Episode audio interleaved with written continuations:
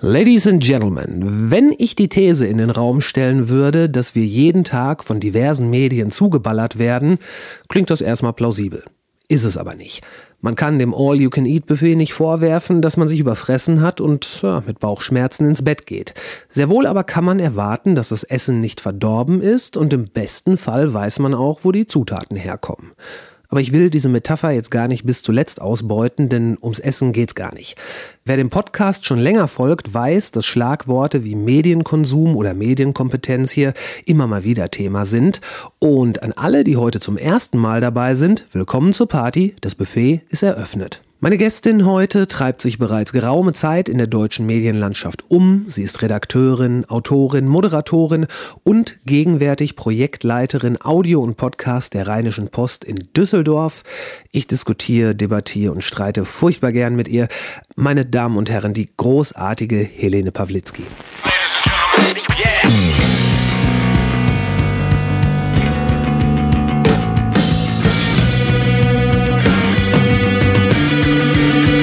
Called intro. Natürliche Auslese. If I get any closer, I'll be licking it. War das nicht ganz so schlimm oder nicht ganz so geil?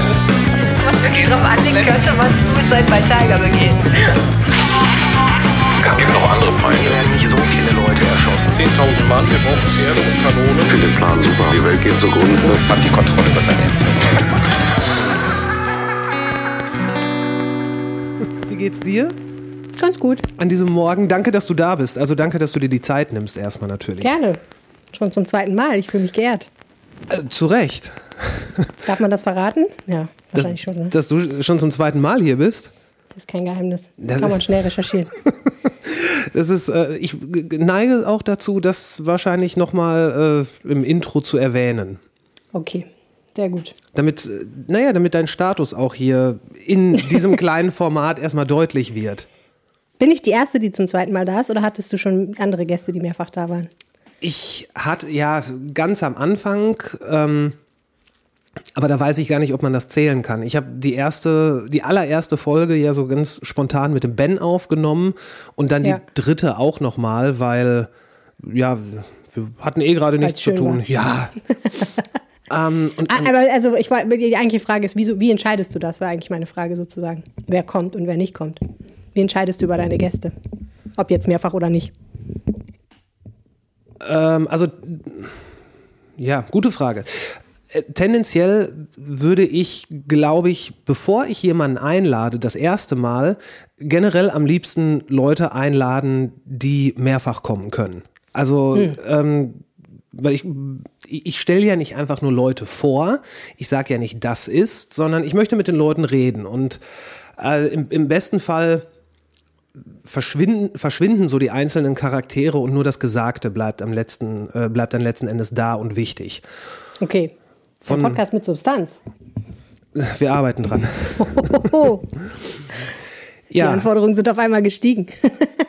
ja, ich hatte heute Morgen noch ein Gespräch ähm, mit jemandem, wo ich dann auch versucht habe, deutlich zu machen, dass es halt kein monothematischer Podcast sein soll. Weil es gibt halt ganz viele hervorragende Podcasts, die sich äh, die sich Nischenthemen verschrieben haben. Und das ist, das ist ja auch gut, weil da kann Podcast an sich ja richtig glänzen. Was ich versuche, ist generell lange, lange Gespräche zu führen über Themen, die einem langen Gespräch bedürfen. So, äh, was, äh, Kernkraft, Pro und Contra. Kann man in fünf Minuten eine Aussage zu treffen, ob das dann hinreichend und erschöpfend ist, äh, bezweifle ich. Challenge accepted. Und ich, ich, ich glaube allgemein, äh, es ist gut, wenn Leute ihre Entscheidungen zu welchem Thema auch immer, naja, äh, treffen können, in dem Moment, wenn alle zur Verfügung stehenden Informationen nach Möglichkeit bei denen angekommen sind. Und im besten Fall machen sie es vorher nicht. Weil, äh, ja. Weil dann landen. schlecht. Ja, und äh, vor allen Dingen auch das, dann landen wir teilweise in so einer Medienlandschaft wie äh, die, die, in der wir gerade stecken. Nämlich das. Ja. Ja? Naja, äh, also dass Leute Entscheidungen treffen, bevor sie alle Informationen haben, ist ja eine evolutionäre Notwendigkeit, ne? Weil du kannst leider nicht immer warten, bis du weißt, ob das Grollen hinter dem Busch ein Säbelzahntiger oder ein Bär ist. Du musstest, Manchmal es, musst du einfach musstest es entscheiden, wieder auf den. Tiger zurückbringen, ne? Ja, natürlich. Der Tiger ist, äh, ja. Tiger ich bin ja geboren, habe ich, ich bin so stolz, ne? Ich bin ja im Jahr 86 geboren. Ich bin, ähm, ich bin, warte mal, wie war das nochmal?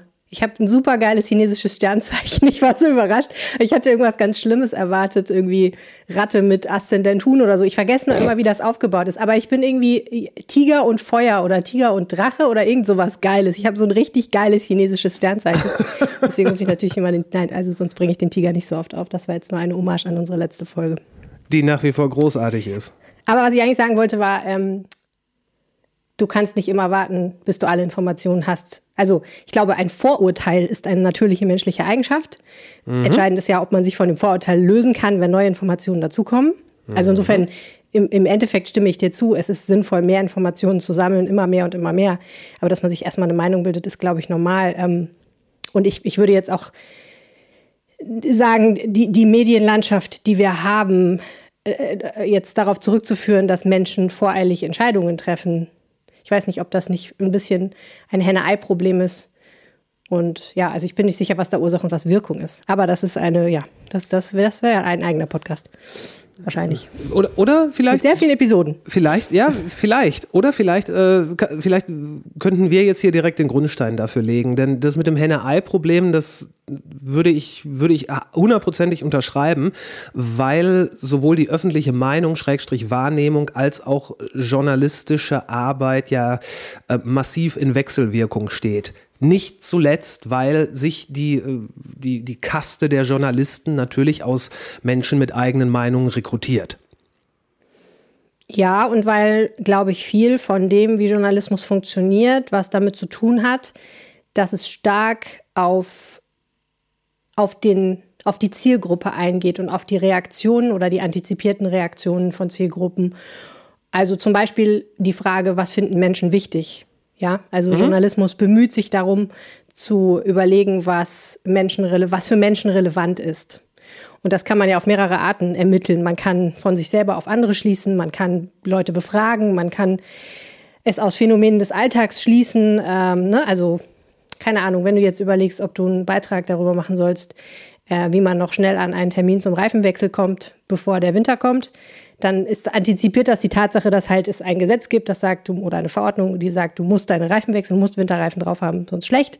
Und viele Menschen aber bis zuletzt warten, das liest man dann wahrscheinlich an sich selber ab und dann gibt es keine Termine mehr. Ne? Und also so, Ja, so ja. denken ja dann, so, so ist die Denke. Und ich glaube dann, ne, das ist so ein bisschen ein Beispiel dafür, dass ähm, viele Mechanismen des Journalismus, jetzt von solchen banalen Sachen bis zu ganz komplizierten Sachen, letztendlich damit zu tun haben, dass man versucht herauszufinden, wie reagieren Leute eigentlich, was interessiert die, was müssen die wissen, ähm, worauf klicken sie besonders doll zum Beispiel auch, ähm, ja, was bewegt sie jetzt gerade aktuell. Und ja, da sind wir ja auch noch in einer ganz spannenden Phase, auch mit, mit, ähm, mit Social Media zu, wiss, zu herauszufinden, wie, wie wahr ist das tatsächlich, was sich da widerspiegelt. Also zum Beispiel, wenn ein Beitrag viele Klicks, Likes und Kommentare hat, ähm, ein Post, ist, ist das ein Indikator dafür, dass man darüber unbedingt berichten sollte? Kann man das vielleicht auch lassen? Also ganz viele Diskussionen darum. Genau, und ich würde fast sagen, dass die, das ist, das ist, oder korrigier mich, wenn, wenn ich falsch liege, bricht das Ganze auf die Frage zurück, wir berichten entweder, was Menschen hören wollen, oder wir berichten darüber, was sie wissen müssen. Naja, das, also das so binär hinzustellen, ist ja schwierig, ne? weil idealerweise gilt ja beides. So, dann Richtig, in einer idealen Welt gilt beides. Genau, und äh, nicht nur in einer idealen Welt, sondern das gibt es auch tatsächlich. Und das führt dann auch zum größten Erfolg in der Regel. Also Sachen, die du wissen musst und die dich außerdem noch interessieren. Klar. Äh, so eine, von denen du auch weißt, dass du sie wissen musst, sagen wir es mal so rum. Also Sachen, die, bei denen die, die Relevanz klar ist äh, und, und ähm, die dich auch vielleicht emotional interessieren. Das ist äh, natürlich der Jackpot, klar. Und der Rest ist Abwägung und, ähm, und eine Mischung. Und ich glaube, das ist überall so, dass man, ne, natürlich gibt es Medien, die mehr zu dem einen und mehr zu dem anderen tendieren. Aber es gibt ja auch sowas wie einen öffentlichen Auftrag und der ist schon, ähm, besteht schon darin, auch zu berichten, was Leute wissen müssen, aber wofür sie sich vielleicht nicht so doll interessieren, weil es vielleicht auch einfach ehrlicherweise nicht so spannend ist. Ähm, und der, der, das journalistische Handwerk, die Kunst besteht dann darin, das anfassbar zu machen und das interessant zu machen, was vielleicht auf ersten Blick ähm, nötig, aber nicht besonders spannend erscheint. Also, was weiß ich, ähm, keine Ahnung, äh, ich überlege gerade, was ein Thema ist, wofür sich, also zum Beispiel ähm, Wahlsysteme sind ja sowas. Ne? Natürlich muss jeder informierte Bürger wissen, ähm, wie funktioniert das eigentlich in meinem Bundesland mit der Landtagswahl. Das ist aber kompliziert oft. Und ähm, das so gut zu erklären, dass es vielleicht auch ein bisschen unterhaltsam sein kann und dass auch einem unmittelbar als Nutzer die Nützlichkeit ähm, deutlich wird. Also ne, wenn du was liest, was so gut aufgeschrieben ist und so gut erklärt ist, dass du hinterher anderen Leuten davon erzählen kannst und sozusagen der bist, der was weiß. Und das ist ja schon ein schönes Gefühl, ne? wenn anderen Leuten ein bisschen, bisschen was die Welt erklären kannst, ähm, zum Beispiel. Oder du hast das Gefühl, du verstehst zum ersten Mal was, was dir schon immer rätselhaft war und es löst so ein bisschen die Unklarheit der Welt auf. Das ist ja auch ein Anreiz. Und solche Anreize zu setzen, ähm, ja, das ist im Prinzip der, der Job, ne? Und, und sich zu überlegen, okay, jetzt zu diesem Zeitpunkt sollten Leute das wissen und wir müssen eine Aufmachung finden, sprich eine Überschrift, eine optische Aufmachung oder ähnliches oder eine, eine Darstellungsform finden, die das so greifbar macht, dass Leute wirklich Lust haben, sich damit zu beschäftigen und die Zeit aufwenden und ihre Aufmerksamkeit. Ja, da, da hast du jetzt viele Sachen gesagt. Unter anderem glaube ich daraus gehört zu haben, dass wenn sich jemand für was interessiert, ist er natürlich, äh, ist er, sind er oder sie natürlich eher bereit dafür, mehr Zeit zu investieren, um einen Artikel zu dem jeweiligen Thema zu lesen. Ich habe neulich zum Beispiel einen äh, ganz fantastischen Artikel zum 30-jährigen Bestehen von dem Beastie Boys Album Paul's Boutique gelesen. Und der Artikel vereint halt ganz, ganz viele Sachen, die ich, äh, die ich toll finde. Unter anderem auch so eine romantisch verklärte, äh, so ein romantisch verklärtes Ideal von New York City äh, in den 80ern. Und ich habe mich da, ich habe mich total, ich hätte mich in diesen Artikel am liebsten reingelegt, weil es so schön war. Der, der hat alles aufgegriffen, was an, in dem Moment für mich so, ah, ja, und äh, man wollte weiterlesen. Der war wirklich gut. Ähm, aber das ist natürlich was, was, was mir irgendwie zusagt, weil das etwas ist, das Album steht hier und äh, ich finde es gut, also lese ich halt gerne was darüber. Anders ist, ähm, wäre zum Beispiel etwas, wenn ich, wenn ich ein Parteiprogramm lesen müsste.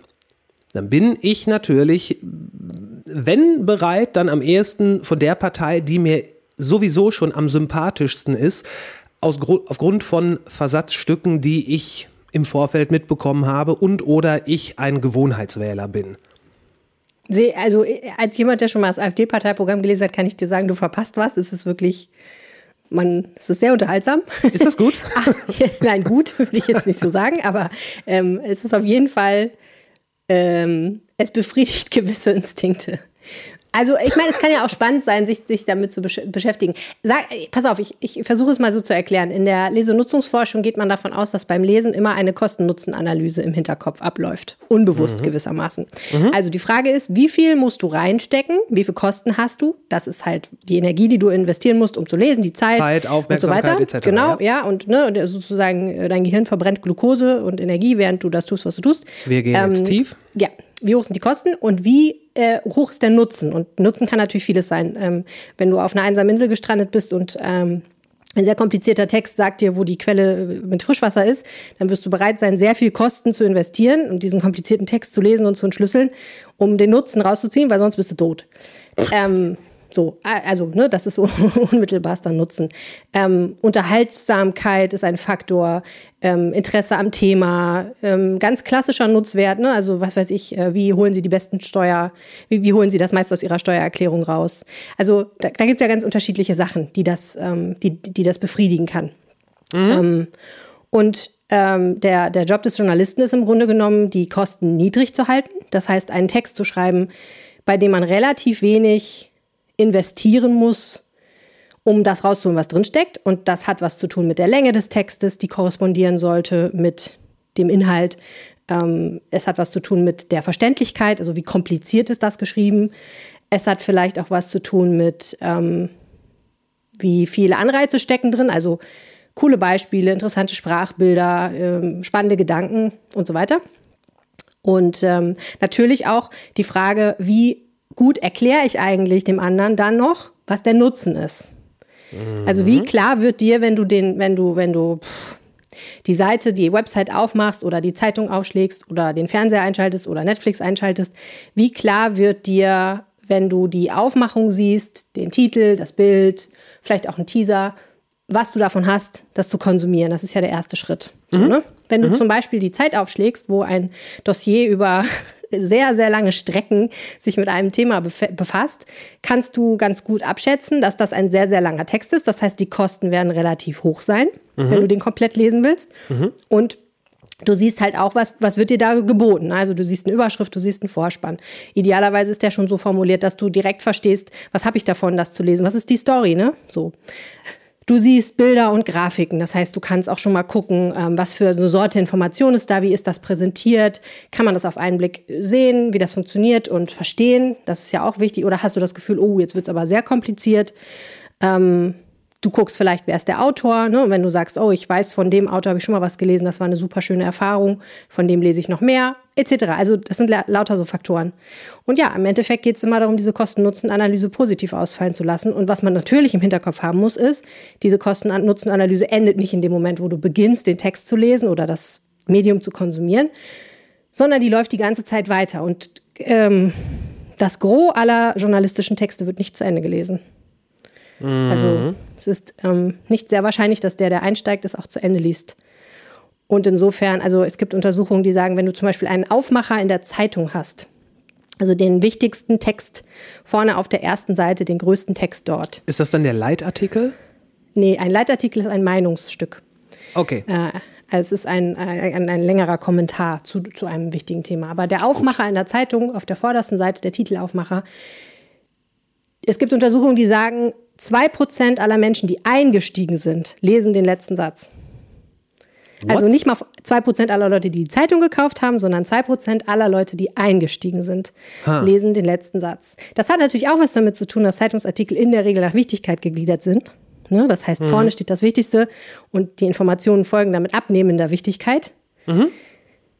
Auch wieder so ein Henne-Ei-Problem. Journalisten wissen, dass äh, Menschen nicht unbedingt zu Ende lesen, weil irgendwann sagt der Kopf so, ich habe jetzt so und so viel Kosten investiert und das Interesse am Thema ist jetzt befriedigt. So, mein Nutzen Ja. ist gedeckt.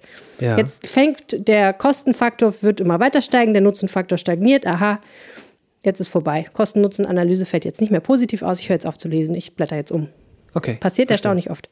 Das heißt, ähm, ja, das muss man natürlich im Hinterkopf behalten, wenn man einen Text schreibt oder konzipiert, irgendein Stück konzipiert, dass ähm, ja, man nicht die schönsten Sachen sich zum Schluss aufheben sollte, ohne sie anzukündigen. Das ist nicht so eine gute Idee. Äh, würde, aber wenn, wenn ich jetzt nach dieser Prämisse weitergehe, dann äh, sagen wir, es wird ein, es wird ein sehr langer Text äh, geschrieben mit ähm, sind 5000 Wörter sind glaube ich schon ganz schön lang, oder? Ja. Gut. Gut. Würde ich sagen. Kommt aber natürlich aufs Format, also kommt auf, auf, auf kommt Sagen auf wir an, mal welches Medium du in der Hand hast. Sagen ja, und eine Zeitung. Zeitung, ja. Also Zeitung, oh, muss ich mal ganz kurz drüber nachdenken mit Wörtern. Also Zeitung zählt ja in Zeilen und eine Zeile hat normalerweise so um die 30 Anschläge oder ein paar mehr vielleicht. Ähm, 120 ist normale Länge, 200 wäre lang, 250 wäre sehr lang. Wenn du das jetzt mal 30 nimmst, ne, dann hättest du bis 750 1000. Nee, Entschuldigung, Nee. 7500 Anschläge. Gut. Also ne, 7500 Zeichen wäre ein sehr, sehr, sehr langer Text. Ein sehr, sehr, sehr langer Text. Okay, dann gehen wir von 7500 aus. Ähm, man, äh, man findet, äh, man würde in den Zeitungen Artikel finden von dieser Länge, 7500. Und wir wissen, dass nur ein verschwindend geringer Anteil der Leser äh, bis zu Ende liest. Wäre ja dann zum Beispiel eine Überlegung, okay, wir machen, wir machen generell die Texte etwas kürzer. Wir sagen mal, äh, wir versuchen das Ganze mal auf 6000 runterzubrechen. Also ist, das ist schon ein signifikanter Einschnitt, aber ist, klingt noch nicht zu dramatisch. Würde es dann so sein, dass dann mehr Leute zu Ende lesen oder würde sich das einfach so äh, einvergesellschaften, dass Texte nur noch so lang sind und dann kommt man zum gleichen Ergebnis, nämlich ganz egal wie lang die Texte sind, sofern sie über ein gewisses Minimum hinausgehen, dass die Leute ungern durchlesen, weil vielleicht auch so die Aufmerksamkeitsspanne nicht mehr gegeben ist? Das lässt sich, glaube ich, schwer pauschal so sagen. Also, ich glaube schon, dass ein kurzer Text eine größere Chance hat, dass die Leute ihn zu Ende lesen, Klar. weil natürlich immer die Kosten geringer sind. Aha.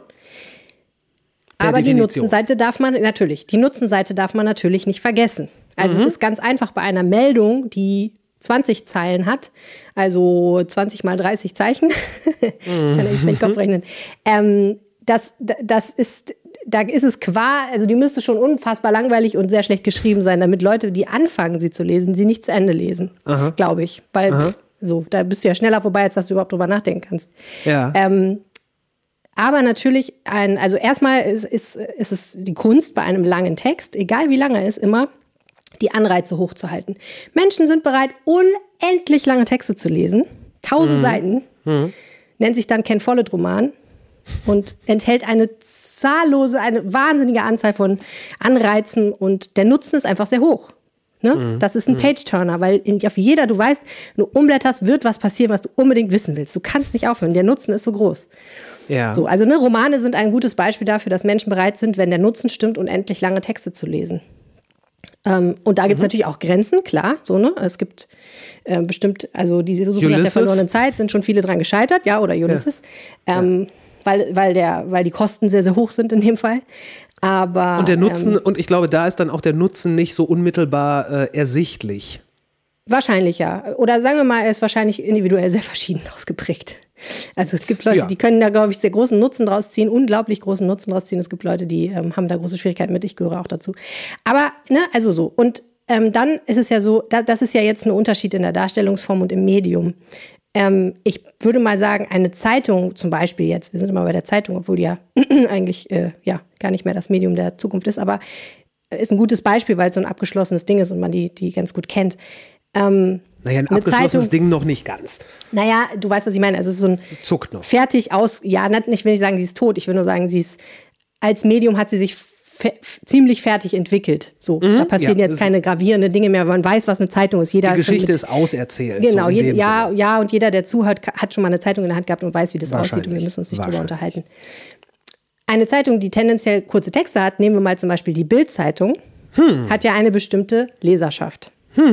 So, da würde niemals ein Text von 250 Zeilen auftauchen, glaube ich. Wüsste jedenfalls nicht, dass das je passiert ist. Ähm, Es sei denn, die Zeilen sind dann so ganz, ganz eng neben dem Bild, was sie ja auch gerne machen. Kann auch sein. Aber Anyway. wenn die Bildzeitung anfangen würde, solche langen Texte zu drucken, dann würde das wahrscheinlich nicht gut funktionieren.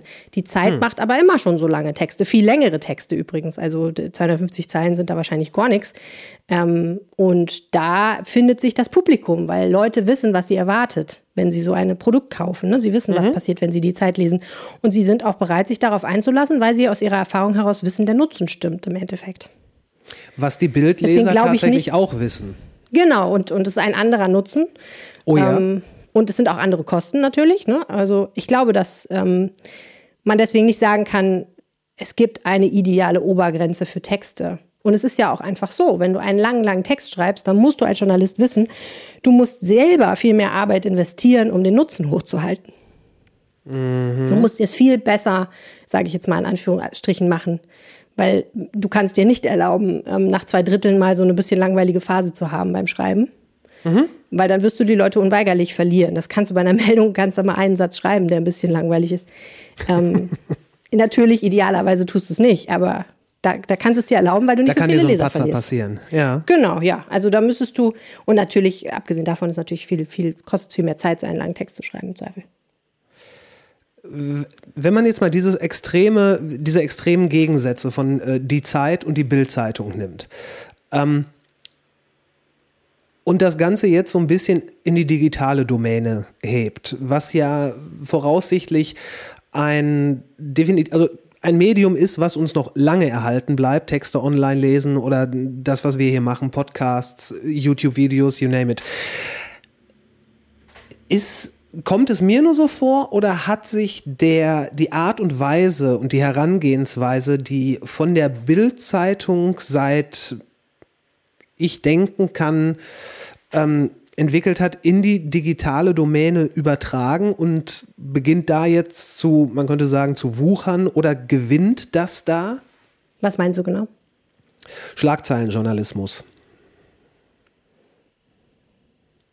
Ich gebe dir ein konkretes Beispiel. Ich habe ähm, einen Artikel gelesen, nicht in der Bildzeitung, äh, als ich ein bisschen was über Mexiko recherchiert habe. Warum? Vollkommen irrelevant. Ähm, auf jeden Fall ging es um die, äh, um die Co- Covid-Corona-Situation in Mexiko. Und offenbar, nach einigen Quellen stehen die gerade so R-Wert-technisch wohl ganz gut da, nach dem, was ich gelesen habe. Und ein Artikel, der zu dem Zeitpunkt, was noch nicht so lange her ist, sehr neu war, hat gesagt, äh, ähm, Impfbetrug in Mexiko, sinngemäß. Und da war dann ein Artikel, wo, äh, wo sehr detailliert beschrieben wurde, dass zwei Männer in Mexiko sich die Haare grau gefärbt haben, um dort frühzeitig eine Impfdosis zu bekommen. Es war ein Artikel, das war nicht irgendwie in einem, in, in einem kleinen Klatschblättchen oder so, das war ein, ja, das war ein relevantes Medienunternehmen, was das gemacht hat. Wie gesagt, nicht die Bild. Aber es wurde lang und breit, ne, Kosten-Nutzen-Faktor, darüber geredet, dass sie das gemacht haben, um sich diese Impfe zu erschleichen. So. Und es war halt auch ein Text, der war immer wieder unterbrochen von Werbeanzeigen. Er war, es war wirklich viel. Also das, was tatsächlich in meiner Welt nur eine Schlagzeile ist oder nur zwei Sätze. Hör mal, hast du schon gehört, in Mexiko, da haben sich zwei Typen die Haare grau gefärbt, um an die Impfe zu kommen. Ha, na sowas. Wurde da komplett ausgearbeitet. Und auf, diese, auf dieser Website, auf, die- in der Website dieses Artikels waren 26 Werbeanzeigen platziert. Und also sieh es mir nach, wenn ich mich daran jetzt so ein bisschen hochziehe, aber es ist einmal dieses, ähm, na, es soll irgendwie vielleicht so eine gewisse Empörung generieren, so, oh, die versuchen sich da die Impfe zu erschleichen, indem sie tun, äh, als wären sie, äl- äh, wären sie älter, als sie wirklich sind. Gleichzeitig das Ganze so, wer glaubt schon nur, weil jemand die Haare grau hat, ist der älter? Und dann das Ganze mit 26 Werbeanzeigen vollpoppen. Und da denke ich mir, die kriegen, ihre, die, kriegen die Leute dazu, da drauf zu klicken, weil das Ganze sowas ähm, Empörendes oder ja, entrückend kann man nicht sagen. Es ist schon was, wo man denkt, wie, wie können die es wagen? Und dann, es hat überhaupt keinen Nutzen am Ende des Tages. Es sind leere Kalorien, die man da äh, intellektuell verdaut. Aber mit der Bildzeitung hat das doch jetzt nicht so fürchterlich viel zu tun. Das ist ja nicht die Bildzeitung, wie sie agiert. Was du jetzt beschrieben hast, oder? Ich sehe die Parallele noch nicht so richtig. Ich sehe die Parallele da, dass äh, die Bild-Zeitung gerne, gut, die, die gehen, die gehen ja halt nicht im Artikel so weit ein, die schreiben reißerische äh, Kopfzeilen und dann erklären sie relativ sie scheinen ihre, ihre Leser gerne uninformiert zu lassen. So, es reicht vollkommen, wenn man so die Ecken kennt. Alles, was dazwischen sich abspielt, das, das ist unter ferner Liefen. Okay, aber der Artikel, den du beschreibst, der war ja sehr ausführlich. Dir zu ausführlich, ne? für das äh, herangeführte Thema definitiv. Und da schien es mir dann so, wie gesagt, das war in der digitalen Domäne, äh, als würde dieser ganze Textplatz, der ja wirklich physisch eine, eine Website einnimmt, vor allen Dingen dazu genutzt, um da mehr Werbeanzeigen platzieren zu können. Ist ein interessantes Beispiel. Steckt, steckt glaube ich, ganz viel drin. Also, du hast ja, ich fange mal ab vorne an. Du hast ja gesagt Schlagzeilenjournalismus. Darunter würde ich verstehen, dass man ähm, versucht, mit einer Überschrift sehr viel Aufmerksamkeit zu generieren. Sprich, Klicks auf den Artikel. Hundertprozentig. Was ja an sich erstmal eine gute Idee ist, ne? weil die beste Überschrift zu finden, die ähm, oder den Text so gut zu verkaufen, dass er möglichst viele Leute interessiert, ist ja wichtig. Was sich Ja. nicht auszahlt langfristig, ist eine Produktenttäuschung. Also was nicht funktioniert, ist, das haben Jahre der Erfahrung gezeigt. Ähm, und seriöse Medien, muss man auch sagen, haben das nie in der Form betrieben, wie andere es vielleicht getan haben. Aber da kann man, glaube ich, inzwischen sagen, es funktioniert langfristig jedenfalls nicht sehr gut, ist äh, immer irgendwelche Überschriften und Teaser zu produzieren, die etwas versprechen, was der Text dann nicht halten kann. Denn die Genau. Enttäuschung, die du verspürst, weil du gedacht hast, dahinter verbirgt sich eine relevante Geschichte und dann äh, sehr viel deiner Aufmerksamkeit verplempert hast auf eine nicht so relevante Geschichte, die wird ja bei dir bleiben. Das heißt, die nächste, das nächste Mal, wenn sich dieses Medium dir präsentiert und du was liest, dann denkst du vielleicht zweimal drüber nach, ob du überhaupt klickst. So, vielleicht gehst du auch gar nicht mehr hin und auch vielleicht kündigst du dein Abo, was weiß ich. Ähm, also das, das ist das eine. Ähm, das, das hat im, im digitalen Bereich viel damit zu tun, dass wir jetzt viel mehr messen können, wie die Reaktionen sind. In der Zeitung, also das Geschäftsmodell Zeitung basiert ja darauf, dass Leute ein Produkt kaufen, von dem sie noch gar nicht wissen, was sie erwartet. Ne, so, sie kaufen jeden, entweder sie haben ein Abo oder sie kaufen die Zeitung am Kiosk. Sie sehen vielleicht die Aufmachung vorne, okay. Aber die allermeisten Zeitungen, wenn man jetzt von so Boulevardzeitungen wie der Bild aus äh, abgeht, wa- was eine Straßenverkaufszeitung, eine sogenannte ist, ähm, verkaufen sich eigentlich mehr über Abos und weniger über den Straßenverkauf. Das heißt, du schließt einen langer, längerfristigen Vertrag ab, der darauf basiert, dass du, der Leser, denkst, okay, ähm, ich weiß, dass das ein vertrauenswürdiges Medium ist, was mein Leben besser macht, wenn ich dafür Geld bezahle und deswegen lasse ich mich darauf ein und kaufst damit ein bisschen die Katze im Sack, weil du weißt natürlich nicht, wie die Zeitung morgen ist oder übermorgen. So, du gehst Klar, einfach davon aus, es wird schon passen. Und äh, du kannst als Journalist natürlich anschließend konntest du lange Zeit, viele Jahre, Jahrzehnte nicht messen, was hat die Leute jetzt wirklich angefixt und was nicht. Also, oder sagen wir mal andersrum, du konntest es messen, aber es war sehr mühsam und sehr teuer. Also es gibt Leserschaftsforschung, ne, die darauf basiert, zum Beispiel Readerscan, die darauf basiert, dass Leute ähm, dabei beobachtet werden, wie sie Zeitungen lesen. Ähm, Oh. mit, mit, nein, also auch tatsächlich mit, mit technischen Geräten geguckt wird, Eye-Tracking. Wo gucken sie lange hin? Was lesen sie? Was lesen sie nicht? Wo steigen sie aus Texten aus? Ne? Und dann kannst Ja. du natürlich ein Stück weit messen, welche Überschriften funktionieren besonders gut und welche sind nicht so gut. Ja, klar. Aber das führte auch dazu natürlich, dass in, in Redaktionen relativ wenig Feedback ankam, relativ wenig Information darüber, was funktioniert. Das ist jetzt total anders. Wenn du einen Artikel äh, online publizierst, siehst du sofort, wie funktioniert das. Klicken Leute da drauf oder lassen sie es bleiben? Und auch wie lange bleiben sie dabei? Normalerweise. Also du kannst auch Verweildauern messen. Du kannst nicht so gut messen, an welcher Stelle steigen sie aus. Da gibt es auch Tools für, aber das ist nicht sehr weit verbreitet. Aber jedenfalls hast du natürlich eine Fülle von mehr Informationen und diese Information, dieses Feedback geht zurück in die Redaktion und darauf wird natürlich auch reagiert. Was ja, Ja. eigentlich erstmal eine gute Sache ist, ne? weil ähm, es geht ja darum, das auch für dich interessant zu machen. Und wenn man feststellt, wir haben hier eigentlich eine ganz gute Geschichte, das mal vorausgesetzt, aber der Teaser ist so arschlangweilig geschrieben, dass keine Sau versteht, warum man da überhaupt Zeit für investieren soll. Deswegen klickt da keiner drauf. Dann macht es natürlich Sinn, am Teaser zu arbeiten. So, wenn man sagt, an sich ist es schon eine relevante Geschichte und wir finden schon, Leute sollten das lesen. So, das ist erstmal das eine, was ich zu Schlagzeilenjournalismus sagen würde. Dann hast du gesagt, die Geschichte war sehr lang und das korrespondierte aus deiner Sicht nicht mit der Relevanz. Das ist sehr diplomatisch ausgedrückt, ja. Ja, also ich versuche es so neutral wie möglich zu sagen, weil da, das ist natürlich als allererstes mal ein subjektiver Eindruck. Und ich kenne die Geschichte jetzt nicht. Ich habe sie Es dir gibt erzählt. natürlich, ja, also sagen wir mal so, ich glaube, es gibt, also es gibt schon objektive Relevanzkriterien. Ne? So, man kann schon bei Sachen sagen, die sind wichtig und Sachen, die sind weniger wichtig. Aber die haben halt nicht nur mit der Sache zu tun, sondern die haben natürlich auch mit persönlichen Interessen zu tun. Also, wenn du Mexikaner wärst und das Ganze hätte sich zufällig in deiner Heimatstadt zugetragen, oder der Typ, bei dem um den es geht, ist dein Onkel, dann ist das natürlich für dich rasend relevant. Und du würdest gerne einen sehr langen Text darüber lesen und bist sehr enttäuscht, wenn der Text nach 30 Zeilen endet. Das ist Ein äh, extremes ja, Beispiel. Ein So. sehr extremes, Extremes Beispiel. Beispiel. Aber nur um zu verdeutlichen, was für den einen relevant und interessant ist, ist für den anderen halt total langweilig. So.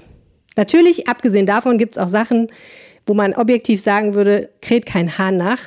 ja. Aber das ist selten, dass sowas publiziert wird. Ist weil das nicht funktioniert. Wirklich? Ja, das, weil das nicht funktioniert. Das Problem ist, du, also we- wenn wir von hehren Motiven ausgehen und sagen, die Leute ähm, interessieren sich für Dinge, die tatsächlich relevant sind und eben nicht skandalisiert, das wäre natürlich eine schöne Welt so, ne? Aber ähm, es ist nicht so, sondern natürlich klicken die, also was weiß ich, die bestlaufendsten Geschichten im Online-Journalismus ist häufig, ähm, was, ist, äh, was ist gestern Abend in der äh, Reality-Show sowieso passiert. Der Wirklich? Bachelor, Promis unter Palmen, Ja. Äh, ich gucke die alle nicht, deswegen kenne ich die Titel immer nicht. Irgendwie hier diese Tanzshow. Wer ist rausgeflogen? Oder, oder auch was sehr gut läuft, ist ähm, diese ProSieben-Show, wo die sich alle verkleiden und du weißt nicht, wer es ist. Wer ist, äh, wer, wer wurde gestern Abend enthüllt? Wer ist rausgeflogen aus der Show XYZ? Solche Artikel laufen super gut online.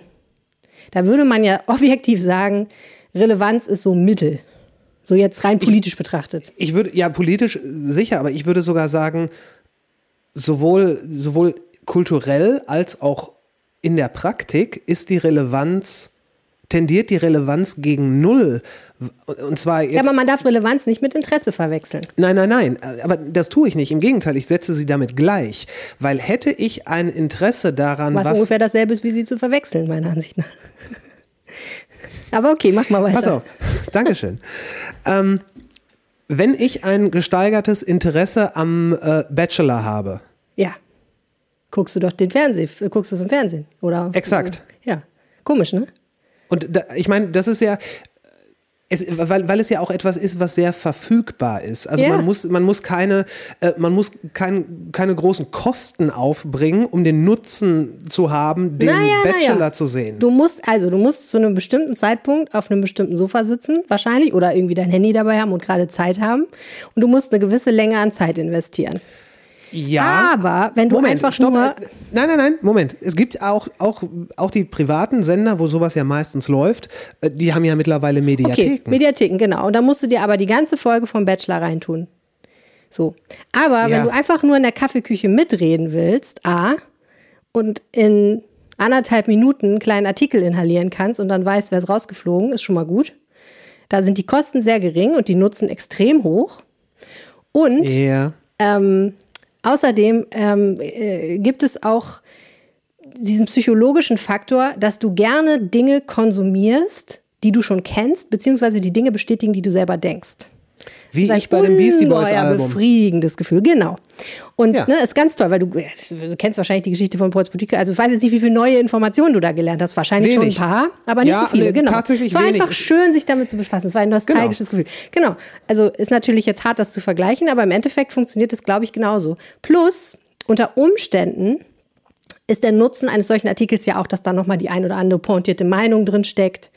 Ne? Also da wird ja vielleicht nochmal in eloquenten Worten das zusammengefasst, was du gestern auch schon gedacht hast, als du das geguckt hast. Und na, also da, da gibt es ja viele Faktoren, die dafür sprechen, dass man das guckt.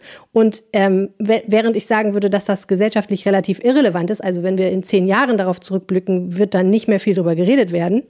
Über Pauls Boutique im Gegensatz schon. Im Pauls Boutique schon, ne? also ist definitiv ein Unterschied. ähm, Das ist das Interesse an solchen Themen extrem groß. Ich will, das nur, ich will nur dazu sagen, ähm, dass ähm, also das, was du für relevant und interessant befindest und wo du bereit bist, Zeit oder nicht Zeit zu investieren, ist halt überhaupt nicht das, was ich als relevant oder interessant empfinden würde oder irgendwer anders. Da darf man überhaupt nicht von sich auf andere schließen, sondern muss man sehr vorsichtig sein. Es gibt einfach Dinge, die haben wenig Relevanz, aber stoßen auf wahnsinnig großes Interesse. Ähm, und der Grund aber, also erstmal glaube ich prinzipiell, es wird nicht sehr viel publiziert, vor allen Dingen nicht in epischer Länge, was am Ende nicht funktioniert. Also es wird sich immer in Klicks auszahlen. Die Tatsache, dass Klicks so eine wichtige Währung sind, ist natürlich ein systemisches Problem, ne, weil da wird nicht daran gemessen, ähm, wie lange bleiben die Leute tatsächlich dabei, wie fühlen sie sich hinterher. Ne? Also dieses Gefühl der Enttäuschung, das du hattest, das wird ja nicht gemessen, das erfasst niemand, es sei denn, du schreibst einen Kommentar oder einen Brief. So. Aber da, das ist einfach keine Währung und schon gar keine wirtschaftliche Währung, sondern was eine wirtschaftliche Währung ist, ist Klicks. Und da wären wir bei der Werbung und wir wären auch bei Google. Der Grund, Okay. warum, also erstmal ist es, es ist so eine Mischung aus Faktoren, warum Texte im Internet oft sehr, sehr lang sind. Einmal gibt es keine Platzbeschränkung und Journalisten sind notorische Vielquatscher und lieben es, sich auszubreiten, viele jedenfalls. Ähm, es ist auch viel schwieriger, einen Sachverhalt kürzer und trotzdem verständlich zusammenzufassen als ausführlich. So, also Klar, kürzen kostet klar. Zeit. Das heißt, ähm, wenn man sowieso keine Platzbegrenzung hat, dann schreibt man sich einfach leer. Ähm, gleichzeitig werden Texte, die länger sind, also längere Or Texte originalen Contents, die man nirgendwo anders findet, werden vom Google-Algorithmus bevorzugt. Das heißt, Okay. die werden höher gerankt. Und eine, eine Website, eine Nachrichtenseite, die ähm, sich mit SEO, also mit äh, Suchmaschinenoptimierung beschäftigt, wird immer sagen, versucht doch, euch eure eigenen Texte möglichst lang zu machen, weil das besser fürs Google-Ranking insgesamt ist, fürs SEO-Ranking. Und natürlich spielt auch Werbeplatzierung eine Rolle. Ein längerer Text, in dem kannst du mehr Anzeigen unterbringen. Und weil ähm, ja, Online-Werbung immer noch, ähm, sagen wir mal, ein, ein erhebliches systemisches Problem hat, ist es wichtig, möglichst viele Werbeplätze zu generieren, damit man überhaupt Geld damit genug verdient, um einen Newsroom zu unterhalten, also eine Redaktion. Und das ist, glaube ich, eine Kombination von Faktoren, die in der Tendenz vielleicht dazu führt, dass Texte länger werden und vielleicht auch längere Texte geschrieben werden über Themen, die nicht so relevant sind. Oder ne, also die, die gesellschaftlich insgesamt gesehen im Nachhinein betrachtet nicht so relevant sind. Ich finde, das ist ein, also es ist nicht schön, aber ich glaube, es ist auch kein, äh, wie soll ich sagen, gesellschaftlich bedrohliches Phänomen in dem Sinne. Da gibt es, glaube ich, Sachen im Online-Journalismus und vor allen Dingen in der gesamten Medienwelt online, die viel, viel, viel problematischer sind. Viel, viel problematischer für, für die Demokratie und für die Vielfalt. Das ist, das ist auch so was, mir vielleicht jetzt erst so im letzten Jahr aufgefallen ist, weil ich da äh, der ganzen Geschichte etwas mehr, äh, naja, Aufmerksamkeit schenke, weil ich mehr Aufmerksamkeit quasi zu geben habe.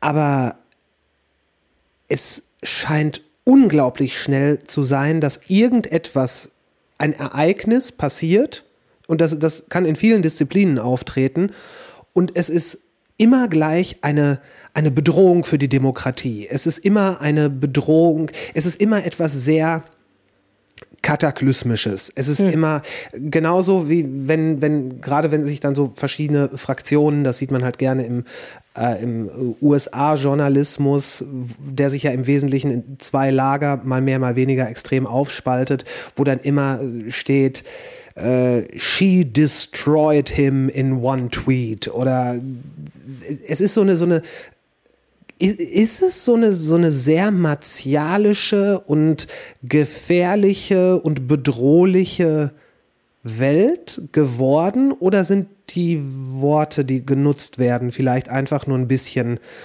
krasser? Finde ich auch wieder schwer pauschal zu beantworten. Also ich glaube, da müssten wir auch über konkrete Beispiele reden, weil ich glaube schon, dass es gewisse Phänomene gibt, die, ähm, die man nicht unterschätzen darf. Und ich glaube schon, wir leben in einer Zeit, in der sich diese Phänomene ein wenig häufen. Ähm, wir hatten, ich habe gerade ähm, The Trial of the Chicago Seven auf Netflix geguckt, super Film übrigens. Über Will ich, die, will ich noch gucken? Ja, ich verrate dir nicht, wie es ausgeht, haha. Äh, Äh, Dankeschön.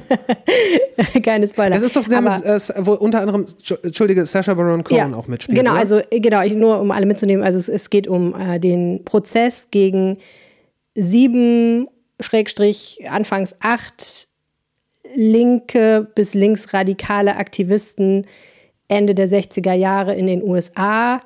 Die, Wahre Geschichte? Die wahre Geschichte, ja, wobei, also wahre Geschichte ja und aber dann von Aaron Sorkin dramaturgisch inszeniert, deswegen leider nicht mehr so fürchterlich viel Wahres dran, aber trotzdem ganz guter Film. Okay, okay. Also man, man sollte hinterher dringend den Wikipedia-Artikel mindestens lesen, damit man nicht ganz verzerrt in die Realität blickt. Aber ist ein guter Film ähm, und, und ich glaube, transportiert ganz gut ein Gefühl ähm, äh, von, von der Polarisierung, die es damals gab. Die äh, sieben haben, wurden angeklagt, ähm, über Staatsgrenzen hinweg einen Aufstand in Chicago ähm, angezettelt zu haben, einen gewaltsamen, anlässlich der demokratischen, äh, des demokratischen Parteitags, auf dem der Präsidentschaftskandidat, der dann nachher verloren hat, gekürt wurde. Und äh, wie sich nachher herausstellte, ähm, haben die das nicht getan. Also, ich meine, so viel kann man, glaube ich, verraten, weil das natürlich allgemein bekannt ist. Ähm, aber jedenfalls ist das Interessante daran, wie dieser Prozess ablief. Und äh, das, also da, da kann man ganz gut sehen, dass das eine Zeit war, die ebenfalls wahnsinnig polarisierte, polarisiert war und ähm, wo auch es um ganz große Fragen ging. Und ich finde, davor muss man sich auch nicht scheuen. Manchmal geht es um ganz große Fragen. So in den 60ern, äh, Anfang der 70er ging es genau um solche großen Fragen. Und es gab da sehr viel Unruhe und das mündete in Gewalt. Und naja, ich meine, wir haben vier Jahre Präsidentschaft von Donald Trump hinter uns. Ähm, die eine gewisse Abstumpfung sicherlich auch gebracht haben. Ähm, aber wie sich im Nachhinein oder jetzt zuletzt herausgestellt hat, am 6. Januar, war diese Abstumpfung nicht berechtigt. Es waren eben nicht nur Tweets. Es war nicht nur ein ungehobelter Typ im Weißen Haus. Ne, es war nicht egal, dass dieser Mann Präsident war, sondern er und viele andere in der Republikanischen Partei haben seit vielen Jahren ein Klima erzeugt, das dazu geführt hat, dass am Ende Menschen versucht haben, zumindest die demokratischen Prozesse zu stören. Eigentlich erklärtermaßen auch gerne eigentlich ähm, das Wahlergebnis anfechten und, und die Übergabe der Macht an den nächsten demokratisch gewählten Vertreter verhindern wollten. Und naja, ne, also und ich meine, zeitweilig in den vier Jahren haben sicherlich jeder, hat jeder mal gedacht, mein Gott, oh, jetzt twittert der schon wieder und es wird schon wieder rauf und runter diskutiert, was das jetzt bedeutet und wie schlimm das ist und bla bla bla und muss das sein und kann man den nicht einfach mal twittern lassen und ist das eigentlich richtig, dem so viel Aufmerksamkeit zu schenken? Und bestimmt an vielen Stellen ist das auch die falsche Art von Aufmerksamkeit gewesen und es war nicht immer gut, wie der Umgang damit war. Aber andererseits hat sich eben am Ende doch gezeigt, dass es auch falsch gewesen wäre, das komplett zu ignorieren. So, also nur um ein Beispiel zu geben für etwas, wo ich sagen würde, ja doch, also teilweise sind die Dinge schon enorm kritisch und enorm wichtig, dass man sich damit befasst. Und dann gibt es sicherlich Phänomene, wo ich sagen würde, pff, kann man auch mal ignorieren. Man muss nicht jeden Shitstorm zum Anlass nehmen, über den Shitstorm zu berichten, weil der Shitstorm davon nicht weggeht. Also ich habe mal ein Ja. Beispiel erlebt, ähm, wo ich sehr lange drüber nachgedacht habe. Ähm, ich bin ja äh, Lokalreporterin in Düsseldorf gewesen und ähm, Entschuldige, bist du das nicht mehr? nee, ich äh, kümmere mich seit ähm, letztes Jahr ja nur noch um die Podcasts bei der Rheinischen Ah, okay. Post. Genau. Ähm, aber davor habe ich halt eben geschrieben für die Zeitung und für online und habe auch unter anderem berichtet über einen Fall, da ähm, hat eine, ist, ist eigentlich wirklich, wenn man es im Nachhinein betrachtet, wirklich ein bisschen lächerlich. Äh, Eine SUV-Fahrerin kommt des Abends aus einer Tiefgarage in der Düsseldorfer Altstadt gefahren, wird von ein paar Passanten angepöbelt, weil sie SUV fährt und postet darüber im Netz, dass sie das unmöglich findet, dass sie nicht mehr SUV fahren kann, ohne angepöbelt zu werden. Okay. Und dieser Tweet löst natürlich einen Shitstorm aus von SUV-Hassern und Umwelt. Natürlich. Äh, Ist, ist schon klar. Aktivisten ich jetzt nicht, Ist schon absurd, dass einem das, wenn man das hört, dass, dass, sofort klar ist, dass sowas passiert. Genau. Weil das Netz gerade so, also gerade Twitter genau so funktioniert. ja, genau. Okay, aber bitte es gab dann noch weiter. einige Verwicklungen, aber jedenfalls ähm, haben wir, also äh, es stellt sich natürlich dem Journalisten dann die Frage, also diesen Tweet und den Shitstorm haben natürlich etliche Menschen gesehen. Er hat große Aufmerksamkeit erregt. Ne, viele, viele Leute haben das gesehen. Jetzt ist die Frage, erfüllt das die Relevanzkriterien, um darüber zu berichten? Denn es gibt ja sowas wie den sogenannten Streisand-Effekt. Barbara Streisand wollte gerne mal, dass Fotos, die von ihrem Anwesen in Malibu, glaube ich, veröffentlicht wurden, nicht mehr veröffentlicht werden, hat aber mit dem Rechtsstreit, den sie darüber angestrengt hat, erst recht dafür gesorgt, dass alle diese Fotos kannten am Ende. Ähm, und ähnlich ist es hier natürlich auch. Also ich muss mich entscheiden, berichte ich darüber, weil ich weiß, viele Leute haben das schon wahrgenommen, perpetuiere damit aber die Aufmerksamkeit dafür. Oder sage ich, nein, das lassen wir mal schön stecken und das lassen wir mal bei Twitter oder wo auch immer es sich dann ausbreitet. Normalerweise bleibt das ja nicht in einem Netzwerk, sondern springt dann oft über, weil früher oder später auch irgendwo anders sowas geteilt wird. Ja. Äh, Und da sind wir jetzt, also sowohl bei Trump als auch bei der, bei der Dame im SUV, da sind wir bei dieser eingangs erwähnten Wechselwirkung der Medien. Ähm, dass Trump nicht einfach nur der Idiot, der Wahnsinnige war, äh, ist, ist mittlerweile klar. Und auch wenn man sagt, ja, er hat sich gebärdet wie ein, wie ein Wahnsinniger äh, und das, das gehört sich nicht für einen Präsidenten etc., er hätte seine Briefings lesen sollen und, und all das. Also er war ja wirklich ein, ein, absolut freies Radikal in diesem System. Jetzt ist die Frage, die ich mir stelle, hätte er die Relevanz, die er hatte am Ende, die dann letzten Endes auch dazu geführt hat, dass Menschen im Büffelkostüm das äh, Weiße Haus gestürmt haben. Äh, nicht das weiß, das das Kapitol. Das Kapitol. Hm? Ja, sorry, mein Fehler. Ähm, das Kapitol gestürmt haben. Wenn man ihm medial weniger Aufmerksamkeit gegeben hätte, denn es wirkte ja schon so, dass was auch immer er macht, nicht nur vom äh, vom amerikanisch, nicht nur von Fox News aufgegriffen wurde, sondern sobald er irgendwas gemacht hat, hat jeder darüber berichtet, weltweit. Ich kann mich nicht daran erinnern, von irgendeinem seiner Vorgänger so viel, so permanent gehört und mit, an, so viel an mich herangetragen wurde. Und ich, ich hatte sogar das Gefühl, dass in dem Moment, als es dann sicher war, dass es Biden wird, nach dem, also dann auch nach dem ähm, Kapitolsvorfall, war mit, es war mit einmal eine gewisse Stille in den Medien, so als wüssten viele Outlets nicht mehr, was, was sie jetzt mit, diesen, mit diesem Loch, was das Ausscheiden von Trump verursacht hat, anfangen sollen, wie sie das füllen sollen.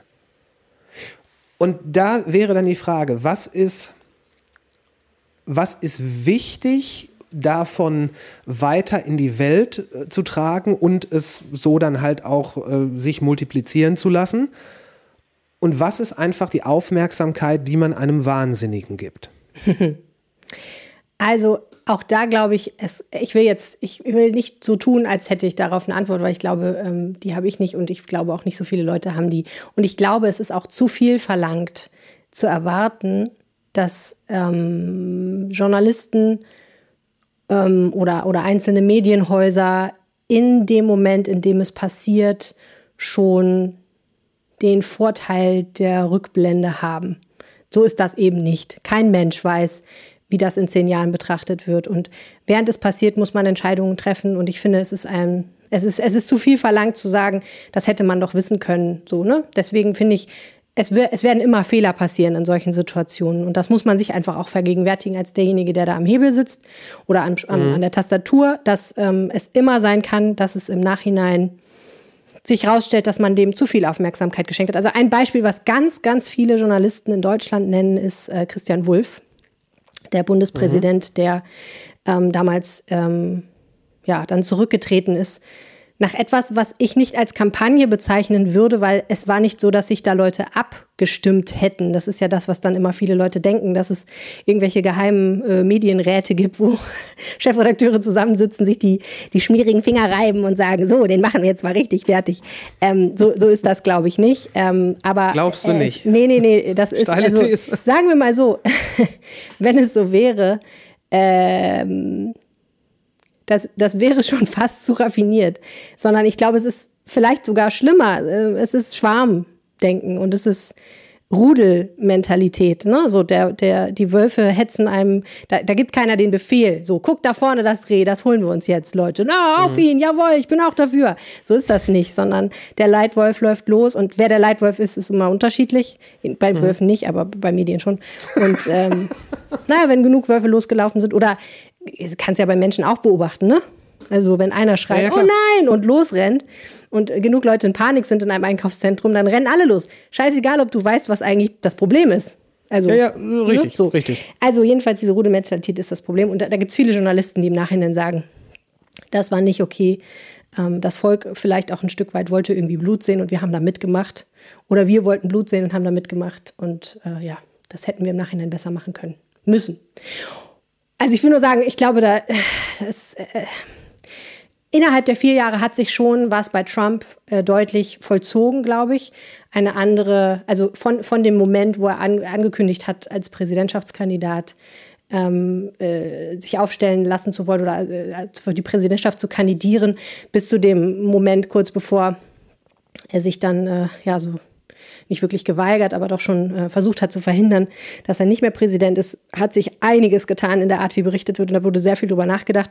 Aber das heißt nicht, dass man nach diesen vier Jahren jetzt ähm, die ultimative Lösung gefunden hat und dass das beim nächsten Mal perfekt laufen würde. Ähm, ich glaube schon, dass du einem Wahnsinnigen, der ein sehr wichtiges politisches Amt hat und damit äh, automatisch eine große militärische, wirtschaftliche, politische und kulturelle, sozi- äh, gesellschaftliche Macht hat, dem musst du Aufmerksamkeit schenken. Du kannst ihn nicht ignorieren. Die Frage das- ist dann ja. natürlich erstens, ähm, muss diese Aufmerksamkeit auf alles, was er tut, gleich verteilt sein? Also Mhm. die Frage, wie viele Tage im Jahr spielt er Golf? Und die Frage, ähm, wie sehr bereichert er sich persönlich an seiner Präsidentschaft über seine äh, Liegenschaften? Es sind, glaube ich, zwei Sachen, die man mit, unterschiedlich behandeln sollte. Das eine ist ein Aufreger und nervig und zeigt deutlich, was für ein Typ er ist. Das andere ähm, ist tatsächlich auch demokratiegefährdend unter Umständen. Und das andere ist natürlich, wie berichtest du? Ne? Also es gibt Medien, die haben das ähm, ausgenutzt und aufgebauscht und haben, ähm, haben das skandalisiert und haben damit die niedersten Instinkte angesprochen, die wir alle haben. Und es gibt Medien, die haben immer versucht, wenigstens noch ein, zwei Tage zu warten, bis sich der Staub gelegt hat und man ein bisschen klarer sieht, was ist jetzt eigentlich der springende Punkt und dann versucht sehr gut zu analysieren, warum war das denn jetzt ein Problem? Und damit eben auch einen Beitrag zur Meinungsbildung zu leisten.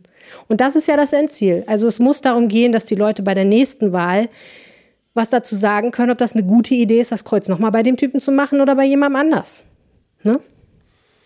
Ja. Und deswegen kannst du nicht sagen, wir machen da jetzt nichts mehr zu. Du kannst nur sagen, wir überlegen uns sehr gut, wie viel wir dazu machen und wie wir es machen. Und was ist eigentlich, was dient eigentlich am Ende dem Endziel, nämlich der politischen Meinungs- und Willensbildung. Und dann musst du natürlich auch in Betracht ziehen, dass die Tatsache, dass die aller, allermeisten Medienhäuser auf der Welt Wirtschaftsunternehmen sind und das nur funktionieren kann, wenn diese Wirtschaftsunternehmen genug Geld verdienen, um eine Redaktion zu unterhalten, die diese Berichte überhaupt machen kann. Das musst du auch bedienen, natürlich. Du kannst das nicht ignorieren. Du kannst nicht sagen, wir machen jetzt nur noch die Sachen, die wir für moralisch-ethisch unfassbar wichtig halten, nur noch Sachen, die politische Relevanz haben und lassen die Berichterstattung über den Bachelor komplett weg, weil dann überlebst du nicht und dann nützt es keinem. Also da muss man seine Sauerstoffmaske schon auch erstmal aufsetzen, bevor man seinem Nachbarn hilft. Das ist so. Leider. Also, Sehr oder was schön. heißt leider? Ne? Es ist halt so wie dieses Kapitalismus. ja. Love it or leave it. Das Wort zum Sonntag, gelesen von. Ähm, was, also, was, was äh, diese, diese ganze Trump-Geschichte ist, glaube ich, das, das ist auch so ein bisschen der ähm, jetzt gerade frisch abgeschlossene Höhepunkt einer medialen Entwicklung. Weil, wenn sich jemand in der ganzen Zeit nicht verändert hat, dann war das Trump. Und es gab Leute auch schon, die aus seinem Verhalten äh, in der Mitte seiner oder auch, ich glaube sogar schon zu Beginn seiner Präsidentschaft ableiten konnten, dass wenn er nicht wiedergewählt werden würde, dass er dann nicht friedlich gehen wird. Unter anderem, weil er es gesagt hat. Was dann ja die Voraussage nicht so spektakulär macht. Eigentlich nicht, aber ähm, trotzdem waren dann hinterher die Leute empört. Ich meine, Ja. Also ich glaube, viele Leute haben nicht für den 6. Januar damit gerechnet, sondern die allermeisten Leute haben für Inauguration Day damit gerechnet, die ich kenne. Ja. Ähm, wenn, wenn sie damit gerechnet haben. Oder, ne, und natürlich haben auch alle gehofft, dass es so weit nicht kommt. Und was heißt, vorausgesagt, ne, 100% wissen kannst du es ja erst, wenn es passiert, weil es natürlich ein historisch unvorhergesehener Zeitvorgang äh, war. So, ne? Also es ist einfach noch nie vorher so passiert. Und äh, da, da wäre jetzt sehr wohl falsch gewesen. Ich bin mir 100% sicher, wenn er das gesagt hat, würde er das auch machen. Denn das hat Donald Trump ja bewiesen. Er hat nicht alles gemacht, was er gesagt hat.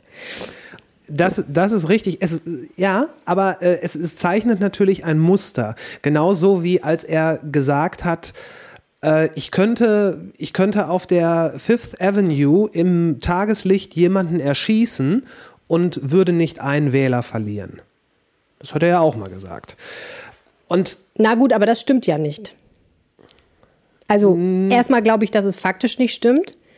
Und vor allen Dingen muss man ja sagen, er hat ja Wähler verloren, beziehungsweise er hat zumindest dafür gesorgt, dass für den anderen Jungen, nämlich Joe Biden, dann doch mehr Leute gestimmt haben, die es vorher nicht getan hätten. Ich, ich weiß gerade tatsächlich nicht, wie die, wie die Zahlen sind bei den Wählern, ob, ob das ein prozentuelles Verhältnis ist. Nein. Also, der Popular Vote, die, die absolute Mehrzahl der Stimmen hat Joe Biden erhalten.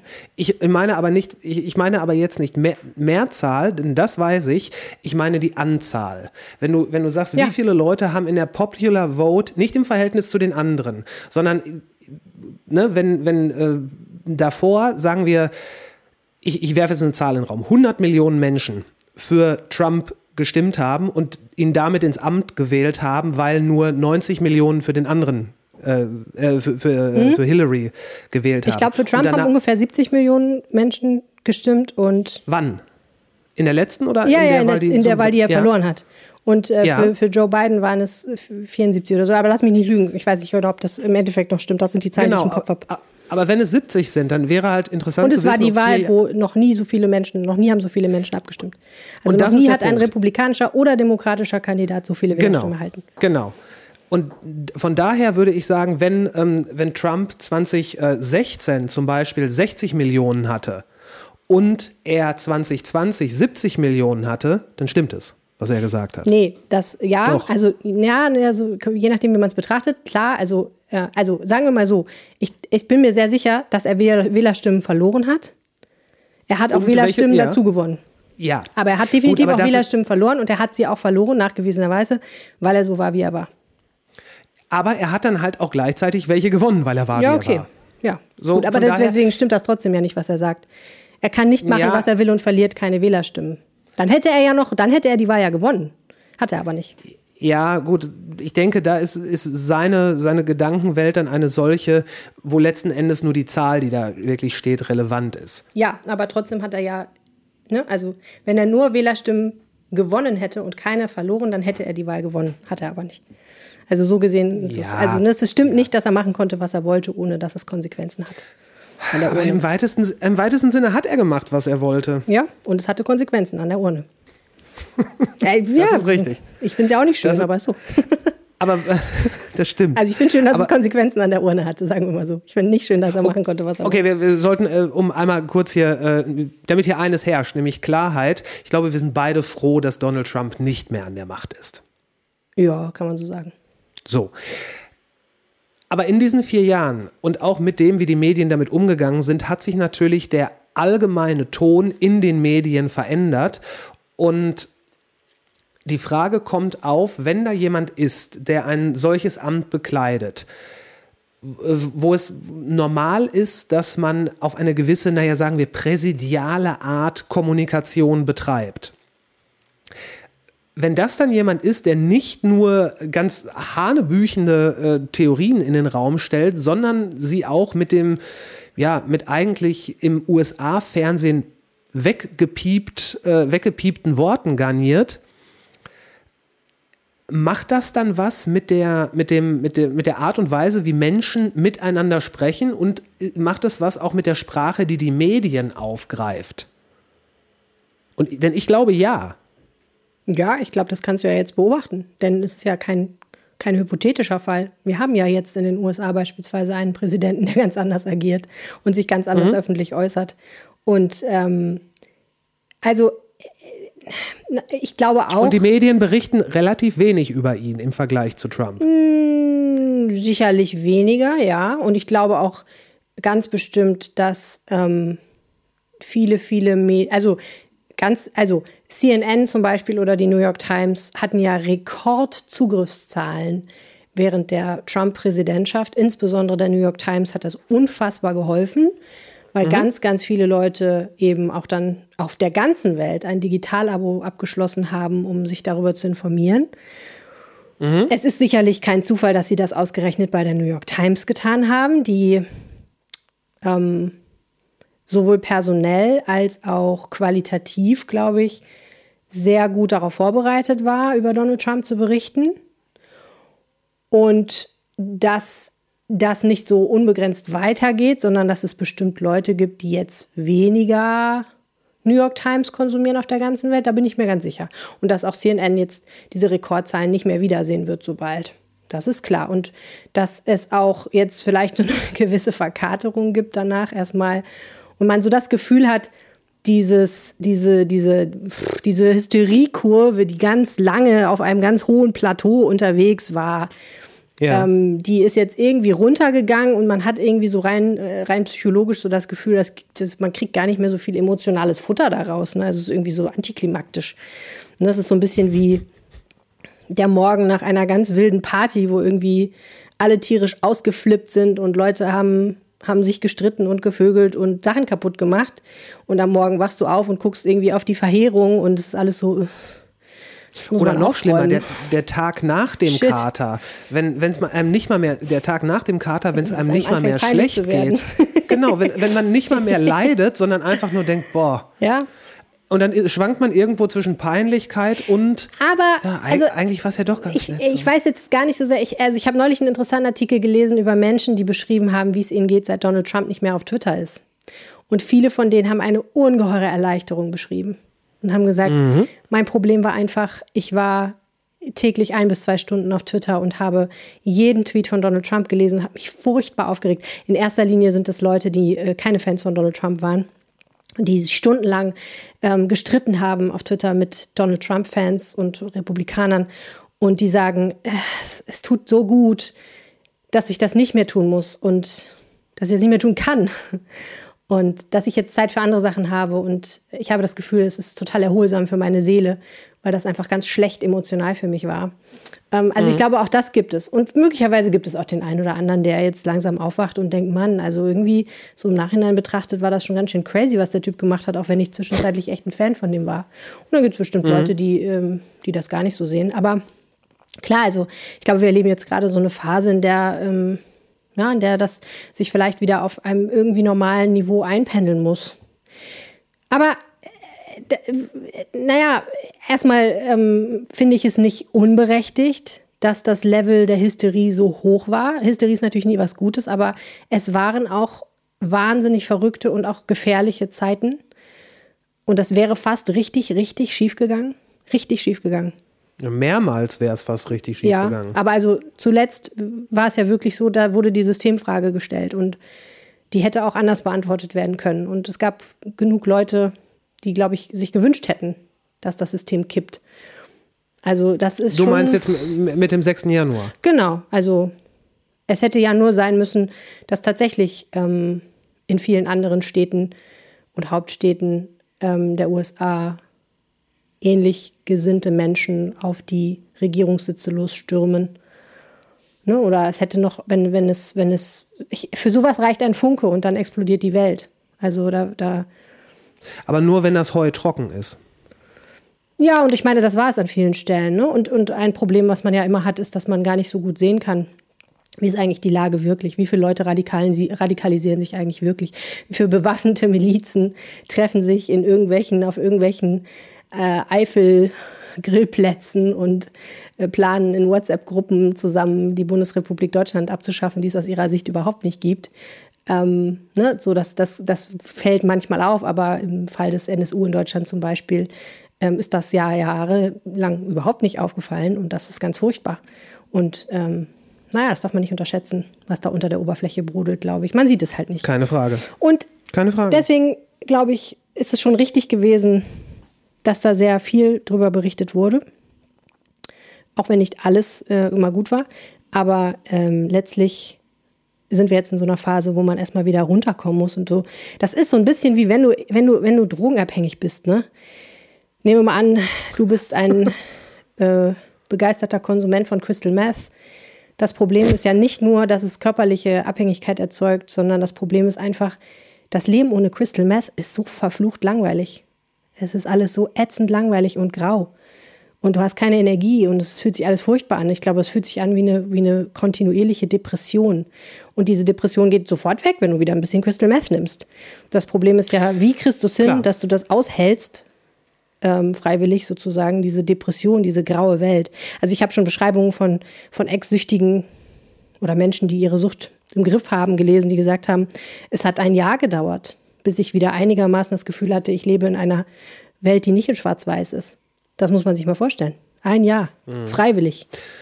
Und so ähnlich stelle ich mir es jetzt auch vor.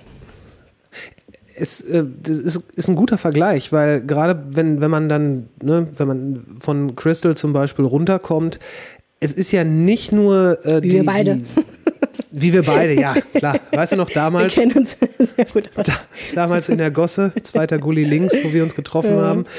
Ähm, es stimmt aber schon, das, das hört sich jetzt so an, als, wir, als hätten wir beide kennen uns uns irgendwie im, im Entzug in Bad sowieso kennengelernt. So ähnlich, ne? Okay. Ja, irgendwie schon, oder? Das war nicht Aber Bad hey, komm, sowieso. naja, egal. Ja, okay. Okay. ähm, Ich glaube, die Drogen, die Ich wir konsumiert auch- haben, waren Zigaretten und Kaffee hauptsächlich, ne? Ich glaube, wir haben auch schon mal ein Bier zusammen getrunken. Ja, stimmt. Aber das war nicht im Bad sowieso. Naja, Ist okay, richtig. es wird jetzt zu kryptisch für den Hörer. wir müssen das irgendwann mal enthüllen. So, Ja, ja? äh, ja, die Frage ist, müssen wir das? Egal. ähm, ähm, Das ist halt so, keine sehr coole Origin-Story, die wir haben. Dass wir uns auf dem Berchtesgadener Hafenfest kennengelernt haben, ist halt einfach so ein bisschen so. Ja, ist, halt- ist halt passiert. Ja. Wieso gibt es überhaupt ein Hafenfest? Na gut, egal. Ja, okay. Gute Frage Okay. für einen weiteren Podcast. Gute Fragen für einen weiteren Podcast. Du hast mich jetzt vollkommen von den Schienen gebracht, aber ähm, genau, Crystal Meth. Ja, du hast gesagt, dass du es einen guten Vergleich findest. Das weiß ich noch.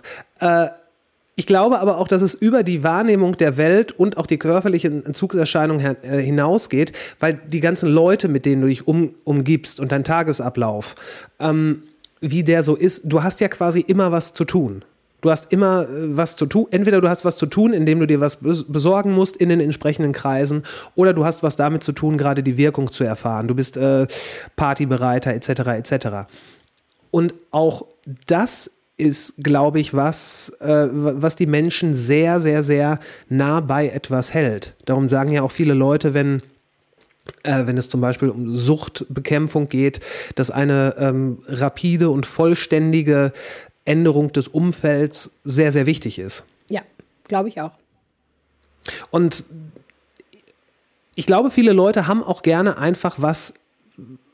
Ich glaube, viele Leute bilden gerne Banden und haben ein gemeinsames Ziel. Und je, je größer und je dramatischer das Ganze ist, umso besser, denn umso mehr hat man zu tun. Ich bin mir ziemlich sicher, dass da auch äh, aus, solchen, ähm, aus solchen Impulsen raus ein Stück weit so diese ganzen Verschwörungscommunities entstehen.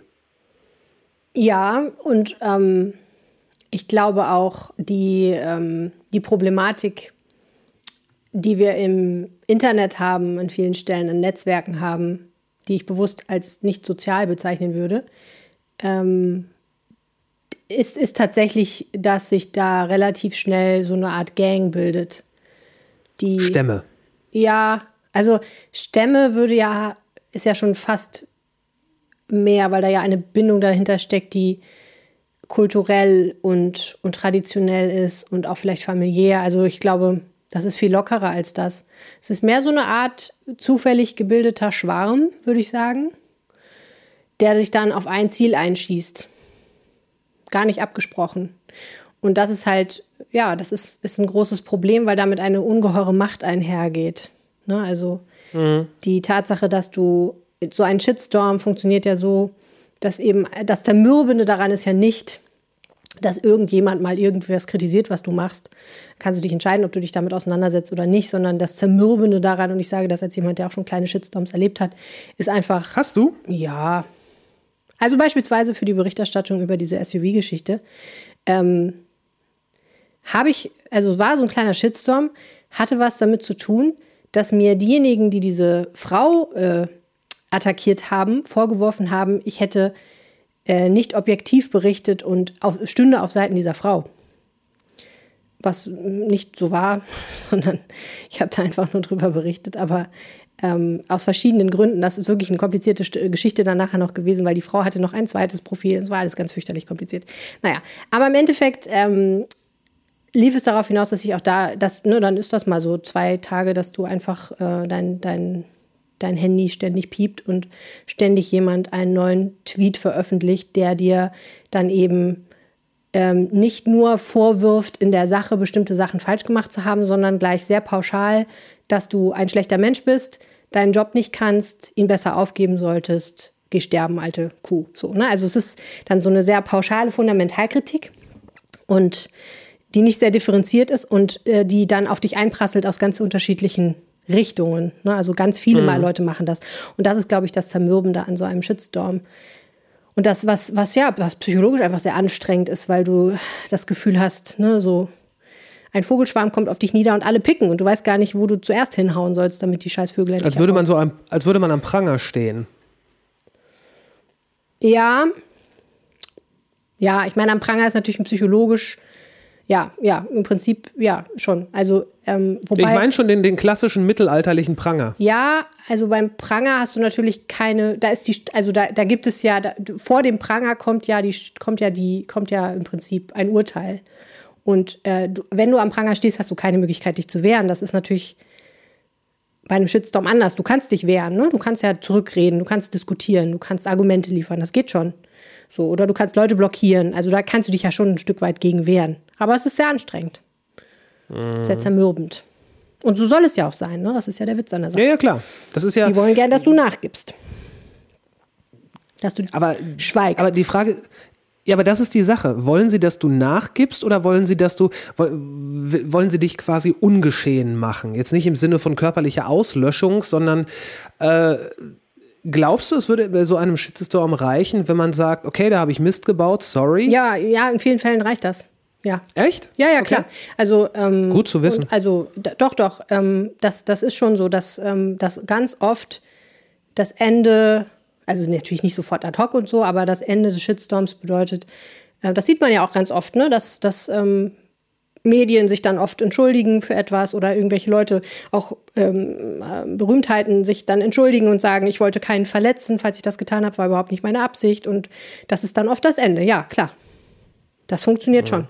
Im Unterschied zu dem, was man als Cancel Culture bezeichnet, wo natürlich das Ziel ist, dafür zu sorgen, dass derjenige seine Sprechfähigkeit oder seine Fähigkeit, ähm, seinen, seinen Beruf oder seine Tätigkeit auszuüben, möglichst verliert.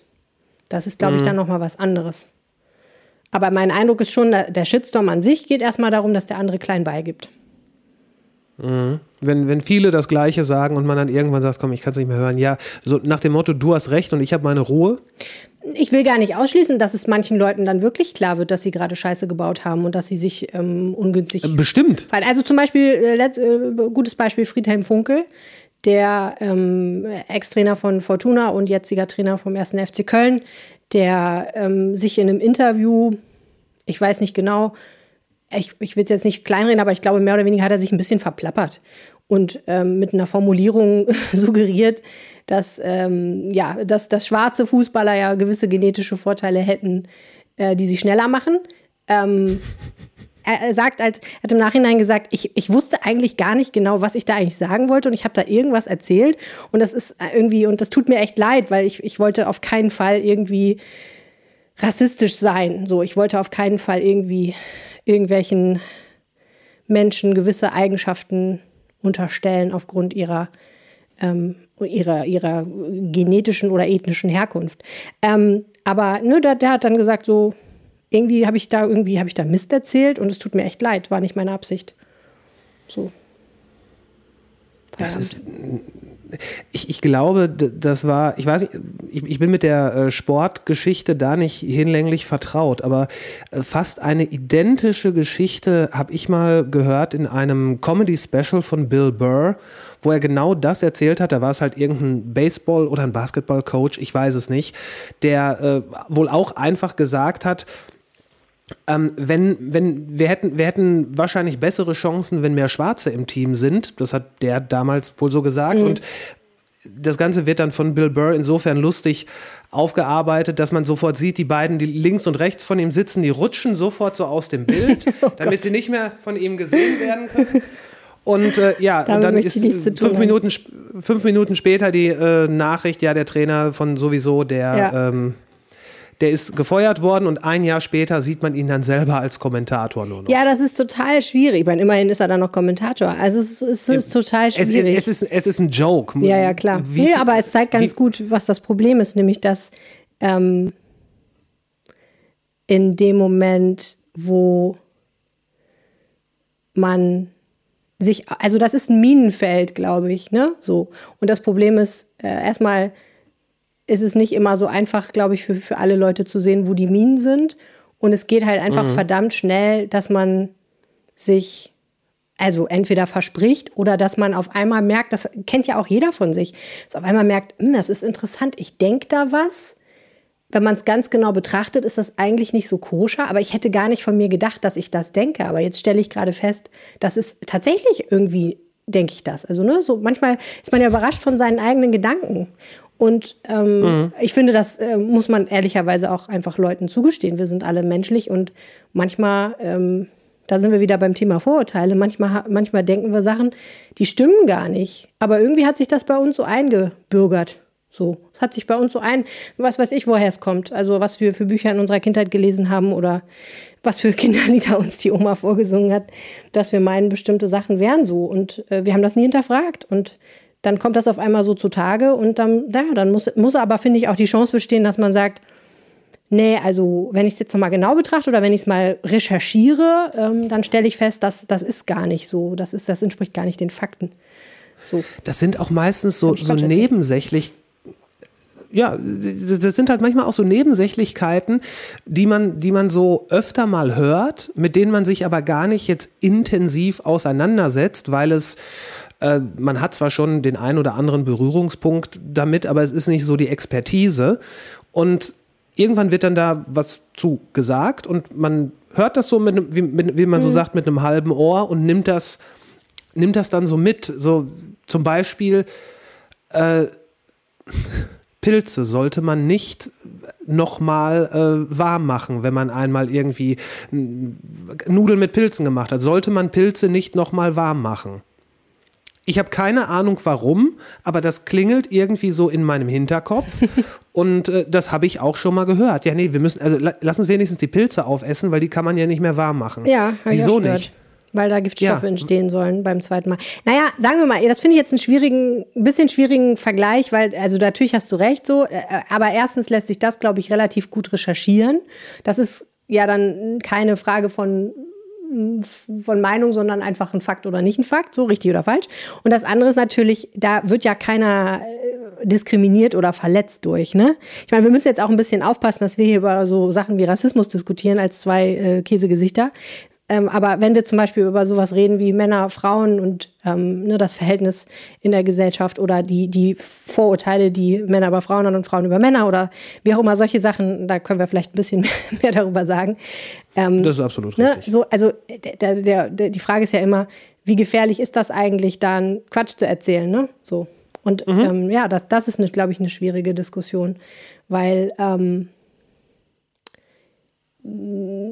es wird immer, glaube ich, Vorurteile geben und es wird immer ein bisschen Diskriminierung geben. Und die Frage ist immer, wie systemrelevant ist das dann im Endeffekt? Ne? Muss man das komplett ausmerzen? Und das, was ich im Moment beobachte, ist einfach eine große Radikalität auf beiden Seiten. Äh, die einen, die sagen, ähm, alles muss gesagt werden können. Political Correctness Ja. ist ganz falsch. Es muss Ja. Free Speech über allem. Und die anderen, die sagen, nee, es gibt ganz, ganz enge Grenzen, was gesagt werden darf, ohne so gesellschaftlich sanktioniert zu werden, weil Sprache das Bewusstsein äh, beeinflusst und so weiter. Und, ähm, ne, und, und Ja. ähm, dazwischen steht, finde ich dann immer so der normale Mensch, der nicht 100 Prozent seiner Zeit darauf verwendet, darüber nachzudenken, was er gerade so erzählt, sondern auch mal ein bisschen Mist erzählt, ähm, was ich menschlich finde. Und äh, der muss sich da irgendwie drin zurechtfinden. Das ist gar nicht so einfach. Und sicherlich gibt es, glaube ich, nicht die Möglichkeit, dass eine oder das andere mal eintritt. Ich glaube nicht, dass irgendwann alles gesagt werden darf. Das wäre auch schädlich. Und ich glaube auch nicht, dass irgendwann irgendwer schlussendlich festlegt, was gesagt werden darf und was nicht. Das wäre auch gefährlich. Richtig. Also absolut. Und ich glaube, dass diese, diese Art der gerade sehr, sehr viel Hitze entwickelnden Reibung, die da vor sich geht, dass das vielleicht manchmal ein bisschen, ähm, dass, dass, es, dass es relativ harmlos gemeinte Unterfangen vielleicht komplex macht, aber dass das eine Art und Weise ist, wo man womöglich einfach jetzt mal durch muss, um äh, am Ende besser da rauszukommen. So einmal durchs Feuer springen, äh, Totholz abbrennen und am, und am anderen Ende kommt man dann als gesunder Baum wieder raus. Ich weiß nicht, wie ich das hingekriegt habe, dass ich jetzt einen springenden Baum da gezeichnet habe. Gehört definitiv zu den Sachen, die ich als Sprachpolizei verbieten würde, aber Einen springenden Baum? mein Gott, Nein, es gibt viele nur- gute nur- Gründe, sowas zu verbieten.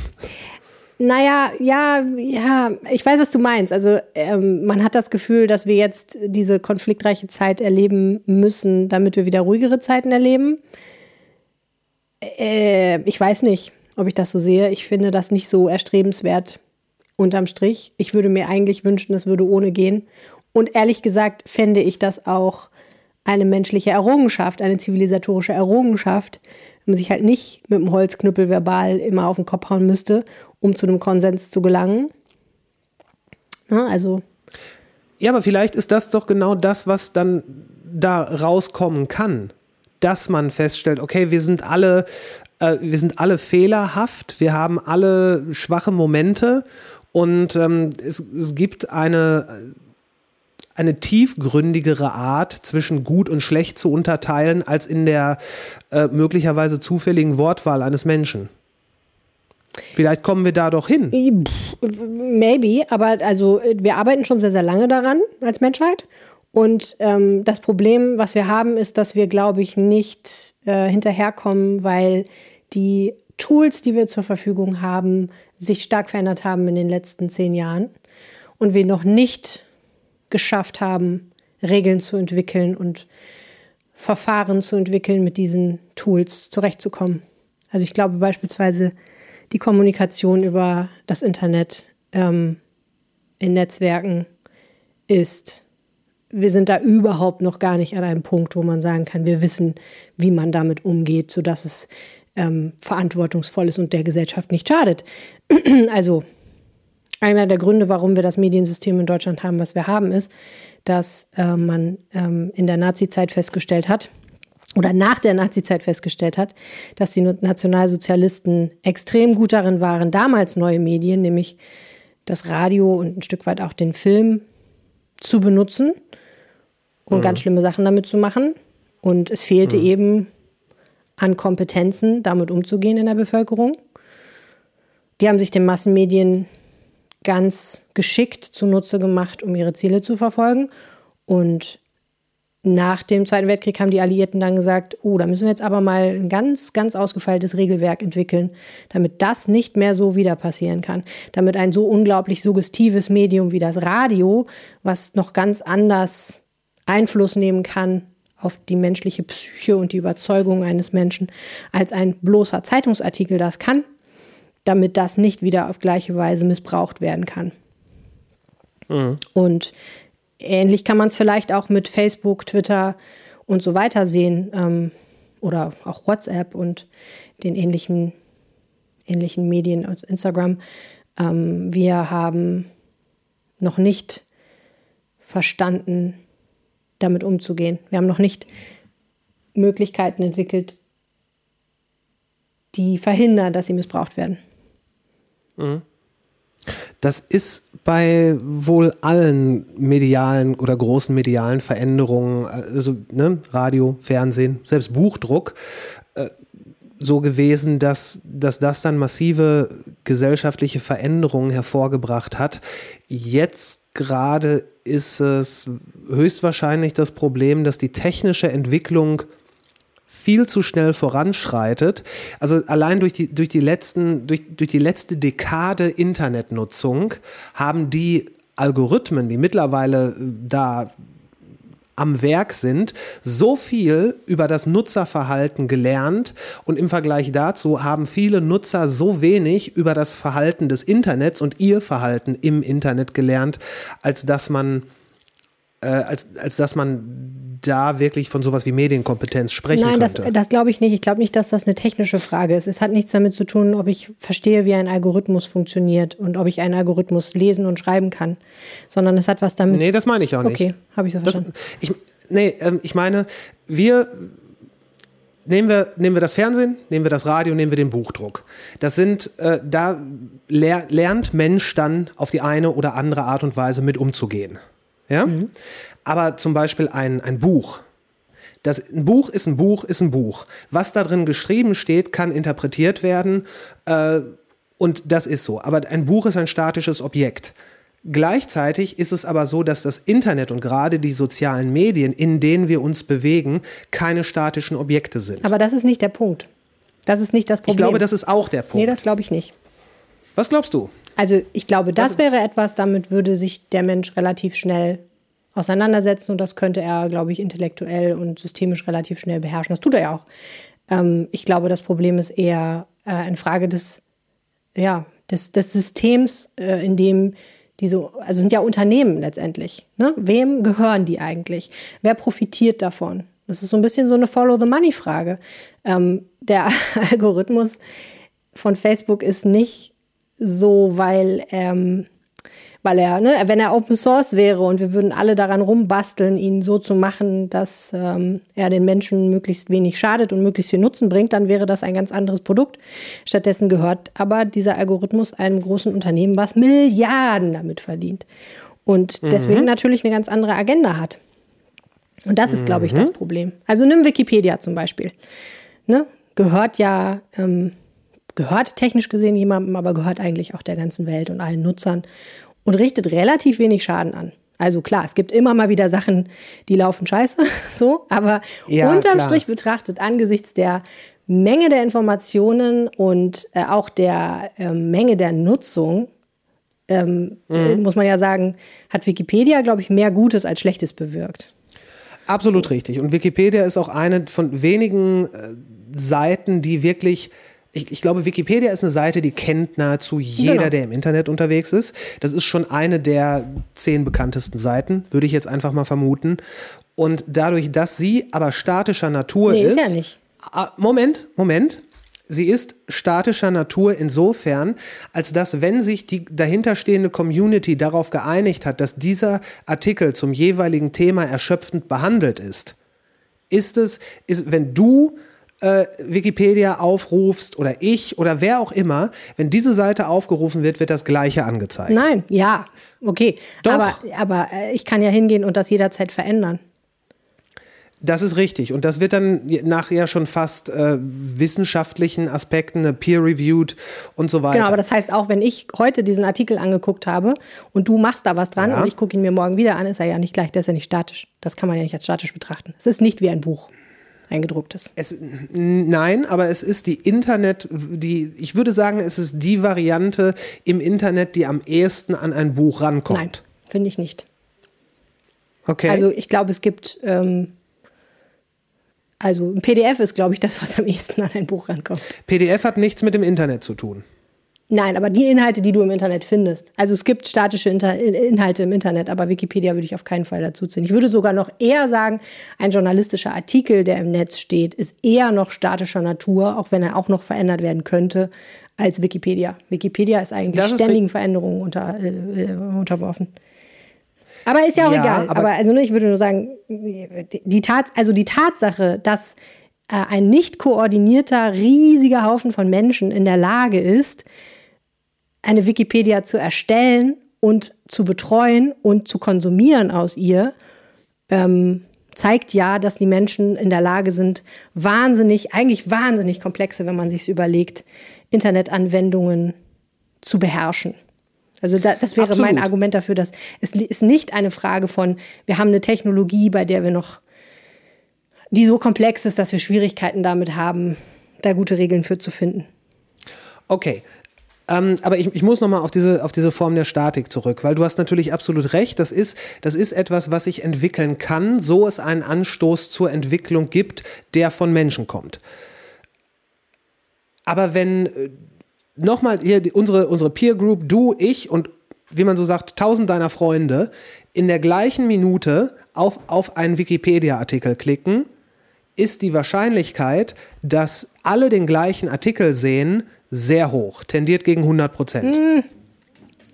Also ein sehr interessantes Beispiel ist, ich weiß nicht, ob du mal geguckt hast, wie schnell das geht, wenn bekannt wird, dass jemand gestorben ist. Ja, Wahnsinn, weiß ne? ich. Ist irre, wie schnell bei Wikipedia das Todesdatum steht. Und noch mehr Infos. Absolut richtig. Das Wahnsinn.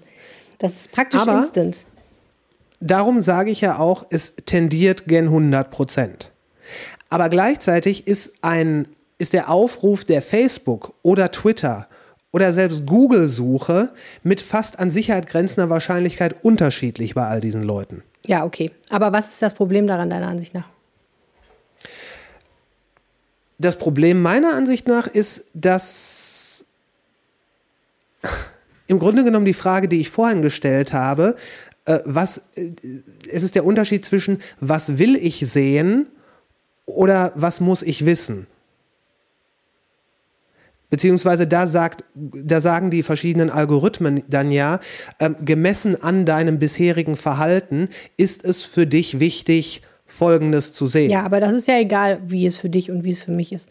Also es ist ja nicht unmöglich, darüber zu kommunizieren, was bei Facebook passiert. Also, und es gibt ja auch Fälle, in denen Menschen ähnliche Dinge sehen. Das wäre ja ein Problem, ne? wenn, wenn jetzt äh, deine und meine Timeline sich so fundamental in allem unterscheiden, dass du eigentlich ein vollkommen anderes Produkt siehst als ich.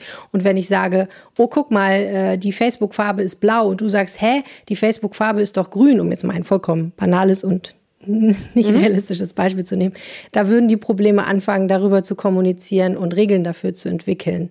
Ne, das, das wäre dann tatsächlich unmöglich. Also wenn sich das so unterscheiden würde, dass du über ein ganz anderes Produkt redest als ich, dann würde ich sagen, ja, dann haben wir ein systemisches Problem, dafür irgendwie einen Umgang zu finden. Aber ähm, es, es, es mag sein, dass, dass, ich, ähm, dass der Algorithmus dir andere Sachen vorschlägt als mir.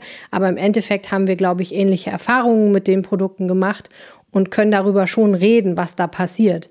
Und, können, und es gibt Phänomene, die sind beschrieben worden. Die Bubble ist ein Phänomen, das ist beschrieben worden. Ähm, und, und, Ja. ne, und alle können irgendwie nachvollziehen, was damit gemeint ist. Und deswegen können wir auch, wenn wir darüber reden, dann Konsequenzen daraus ziehen. Deswegen sehe ich das Ja, nicht so das als Problem, richtig. dass das nicht, äh, dass das dynamisch ist. Ich glaube, ja, verstehe ich. Bin ich, ich sehe das insofern als ein Problem, als das ein, Bäh.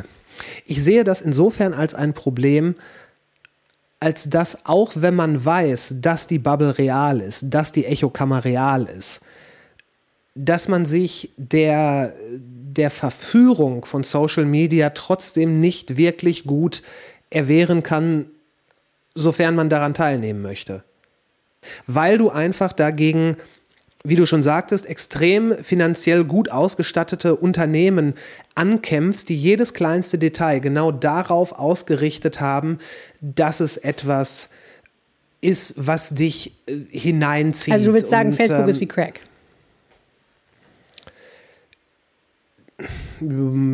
Also Das Nur, dass ich's verstehe. würde, nein, na, natürlich nicht. Äh, natürlich ist es nicht, aber es ist extrem suchterzeugend. Ja, Und es ist suchterzeugend, obwohl du, obwohl es ja keine körperliche Sache ist, wobei vielleicht ist es das, da müsste man mit Neurowissenschaftlern sprechen. Aber obwohl man weiß, dass das so ist, geht man trotzdem drauf und stellt trotzdem fest, okay, ich, ich scroll jetzt hier schon länger, als ich es eigentlich will, weil ich wollte nur, ich wollte nur mal gucken, was Helene gerade für ein Profilbild hat. Und stattdessen bin ich jetzt seit 15 Minuten hier unterwegs und äh, gehe den Kaninchenbau entlang. ja, aber das macht das ja nichts. passiert. Das würde ja gar nichts machen. Das wäre ja gar nicht schlimm. Wenn? Na, also, wie gesagt, es, äh, also ein gutes Buch zu lesen, ne, ist ja ähnlich suchterzeugend. Und da würde aber keiner was dagegen sagen. Ne? Wenn du sagst, Richtig, ah, krass, weil das gute Buch auch statisch Buch ist. Nicht, nein, das ist nicht der Grund. Doch. Nein. Doch. Also Doch. wo ist, der, wo, ist, wo ist der Unterschied zwischen, du liest 15 Minuten Facebook-Posts und du liest 15 Minuten ein gutes Buch? Wo ist der Unterschied? Der Unterschied ist nicht, dass sich das Buch nicht verändert. der, Bu äh, der Buch. Der Unterschied ist insofern doch auch, dass sich das Buch nicht verändert. Ähm, das, der Unterschied ist so meiner Ansicht nach, dass du bei einem Buch weißt, du liest ein Buch. Und das kann jetzt ein Roman sein, das kann ein, äh, ein Sachbuch sein, wie auch immer. Es hat einen, einen gewissen Anspruch an eine, eine Realität Mhm, darzustellen oder abzubilden. Und genau das Gleiche, hey, Das ist komm schon. Punkt. Ja, natürlich Ja, ist er das. das, Glaubst du, das das ist eine moralische. Nein, es ist eine moralische Frage. Nein, das ist keine Moral. Doch, es ist Anspruch. Ich glaube, es ist mehr. Ich glaube, es ist mehr als das. Ich glaube, es ist mehr als eine moralische Frage, weil wenn sich eine Realität aus etwas heraus ableiten lässt, ist es, sofern man an das Konzept einer äh, gemeinsamen Realität glaubt, sehr sinnvoll, dass es auch die gleiche Realität ist. Die gleiche Realität, oh, jetzt stoßen wir aber ganz tief in die äh, kognitive Philosophie vor. Das, das wird jetzt sehr, sehr gefährlich, weil Ja, aber das, nein, das müssen wir gar nicht. Das müssen wir gar nicht. so, so denkst du. Weil, und, und zwar nicht, weil ich jetzt, weil ich jetzt die Abkürzung Um gefunden Gottes habe. Nein, aber wenn du und ich das gleiche Buch lesen, dann kann, kann ich dir vorlesen, was auf Seite 213 passiert ist und du wirst sagen, warum liest du mir das vor? Ich habe es gestern gelesen, okay? Ja, okay. Aber wenn ich jetzt auf der Suche nach irgendwelchen Antworten, Ideen, Anregungen etc. bin, kann ich zum Beispiel dir sagen, um jetzt ein bisschen ausgelutschtes und extremes Beispiel heranzuziehen, ey, ich habe äh, ich hab jetzt hier mal News über die, äh, über die Corona-Impfung gelesen und du glaubst es nicht. Und dann lege ich Der los. Vergleich hinkt, Warum? weil es gibt nicht nur ein Buch auf der Welt. Wenn ich ein Buch über Einwanderungspolitik von, ich weiß nicht, ob Robert Habeck eins geschrieben hat, aber nehmen wir mal an, von Robert Habeck Okay, lese nehmen wir's an. und du liest ein Buch über Einwanderungspolitik von Thilo Sarrazin, dann lesen wir beide Bücher, werden aber zu vollkommen anderen Einschätzungen über Einwanderungspolitik kommen, sofern wir dem folgen, was in diesen Büchern steht. Absolut richtig. So, und sofern wir demjenigen, der das Ganze geschrieben hat, zutrauen, dass er weiß, wovon er Ja, spricht. aber das ist ja ein ganz anderes Problem. Das hat jedenfalls nichts damit zu tun, dass das Buch sich nicht verändert, nachdem es einmal gedruckt worden ist. Es sei denn, du malst da Penisse auf die Seiten. Dann vielleicht schon. naja, du, li- du liest doch das Buch von Thilo Sarrazin. Ich weiß ja nicht, was du damit sonst machst. Nein, nee, ich, ich lese das von Habeck. Du liest das von Sarrazin. Beispiel. Ich, Sehr ich schön. habe schon ein Buch von Thilo Sarrazin gelesen, möchte ich dazu sagen, weil ich nämlich mal Thilo Sarrazin angerufen habe, nachdem hier in äh, Düsseldorf er in einer äh, Weinhandlung eine Lesung machen sollte und die Weinhandlung wurde tierisch attackiert und jemand hat eine Scheibe eingeschmissen und es gab Proteste gegen diese Veranstaltung. Ich habe ihn angerufen und gefragt, was er davon hält. Und in der kurzen Unterhaltung, die wir hatten, warf er mir vor, ich hätte ja seine Bücher nicht gelesen, was stimmte.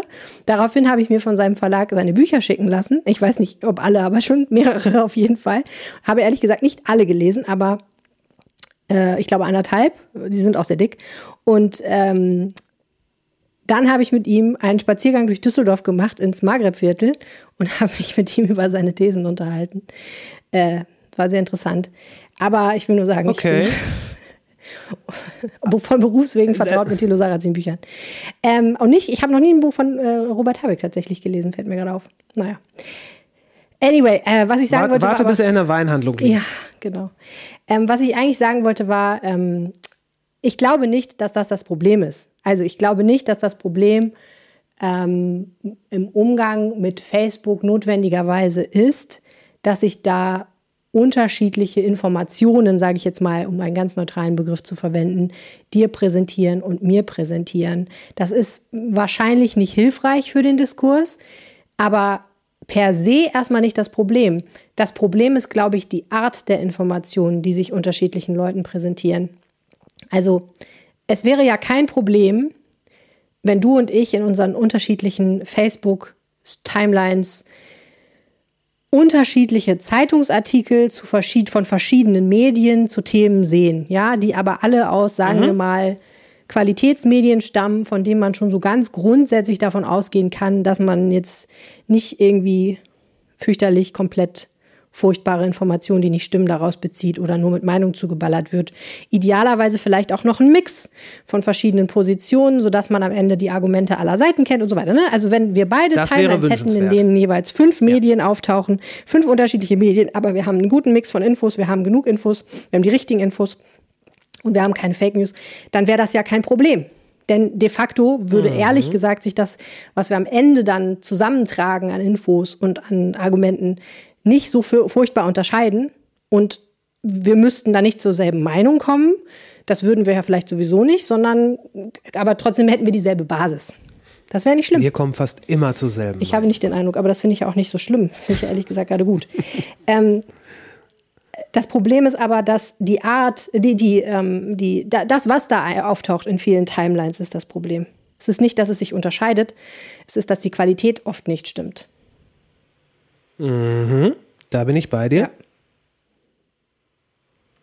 Das war's? Das war alles? Ja, ich glaube nicht, dass das Problem ist, dass der Algorithmus dir andere Sachen vorschlägt als mir. Ich glaube, das Problem ist, dass der Algorithmus dir, also nicht dir, aber manchen Leuten schlechtere Sachen vorschlägt als anderen Leuten.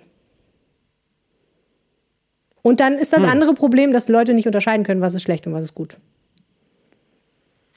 Stichwort Medienkompetenz. Genau. Ich habe gerade übrigens heute einen, ähm, einen Test entdeckt von einer äh, Veranstaltung, die sich, glaube ich, Initiative Neue Verantwortung oder Stiftung Neue Verantwortung nennt. Nennt sich der News-Test. Okay. Kann man mal googeln.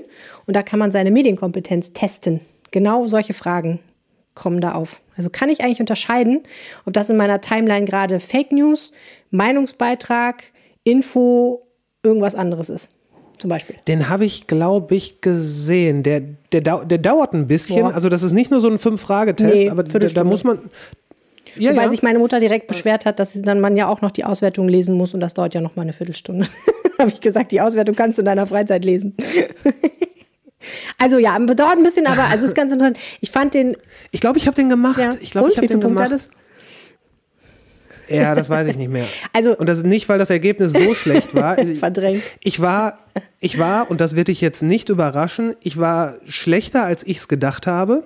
Aber ich war auch nicht so ganz furchtbar. Das war doch das, wo du dann teilweise Facebook-Bilder gesehen hast Ja. und äh, oder wo du dann halt genau gucken musstest, Genau. Screenshots ganz genau, wo du dann gucken musstest, weil ob da in der kleinen Ecke so leicht gräulich abgehoben irgendwie ein Sponsorlink Ja, ja. steht, etc. etc. Also ich fand den handwerklich glaub, den nicht gemacht. 100% fehlerfrei, weil also an manchen Stellen hatte ich das Gefühl, die, der, der ist nicht so eindeutig in seiner Fragestellung, dass es wirklich also es kann, ich fand man, es gab da Sachen, ähm, ne, wenn du da, wenn du da nur eine Antwort angekreuzt hast und nicht mehrere zum Beispiel, dann hast du Punktabzug bekommen. Es wurde aber nicht deutlich, dass man lieber mehrere ankreuzen sollte oder dass man es überhaupt kann.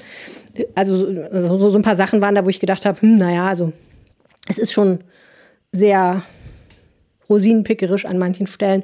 Und es war auch ein bisschen ein Problem, dass ich habe das auf dem Handy gemacht und dann sind diese Screenshots von diesen Posts so kleiner als Briefmarken groß, dass man letztendlich wirklich Ja. Schwierigkeiten hat zu erkennen, was da noch so steht. Und es kommt da wirklich auf Feinheiten an. Also ich fand den, der war relativ anspruchsvoll und, und natürlich ist der auch, ähm, ja, so, der hat so einen pädagogischen Impetus, finde ich. Aber es war schon mal spannend und ich, ich, ich hoffe, dass ich auch noch mehr Leute finde, die den mal machen, die nichts mit Medien zu tun haben, weil natürlich für mich, es ist halt mein Beruf, mich damit auseinanderzusetzen, so. Ähm, und ich habe auch nicht 100 von 100 Punkten bekommen, also kann man mal sehen. Ähm, aber es würde mich total interessieren, was Leute, die, ähm, ja, die, die sich nicht so sehr viel damit beschäftigen, ähm, ja, so, so für Ansichten haben. Die haben auch eine Studie auf, äh, gemacht mit diesem Test. Also der Test steht jetzt frei im Netz und man kann ihn machen und dann selber gucken, aber sie haben den auch benutzt, um eine Studie anzustrengen. Und ich weiß noch, wie die Ergebnisse rausgekommen sind. Das ist teilweise schon relativ erschütternd gewesen. Ähm, oder was heißt erschütternd? Es ist, glaube ich, für jemanden, der im Journalismus arbeitet, immer er er- erstaunlich, wie viele Dinge, die für mich selbstverständlich sind, dann für den Otto-Normalverbraucher gar nicht klar sind. Also deine Frage zum Beispiel vorhin, was ein Leitartikel ist. Ne? Ich würde nie auf die Da Idee. dachtest du sofort, mein Gott, komm, lassen wir das nein, so mit dem Podcast. Nein, im Gegenteil. Ich denke dann, ich setze viel zu viel voraus. Ne? Also für mich ist total klar, was ein Leitartikel ist, aber das muss man nicht wissen. Ja. Ehrlicherweise muss man es auch heutzutage, wo ganz viele Leute ganz lange keine Zeitung mehr in der Hand haben, auch gar nicht wissen, weil das Wort Leitartikel in Internetmedien gar nicht mehr so richtig vorkommt.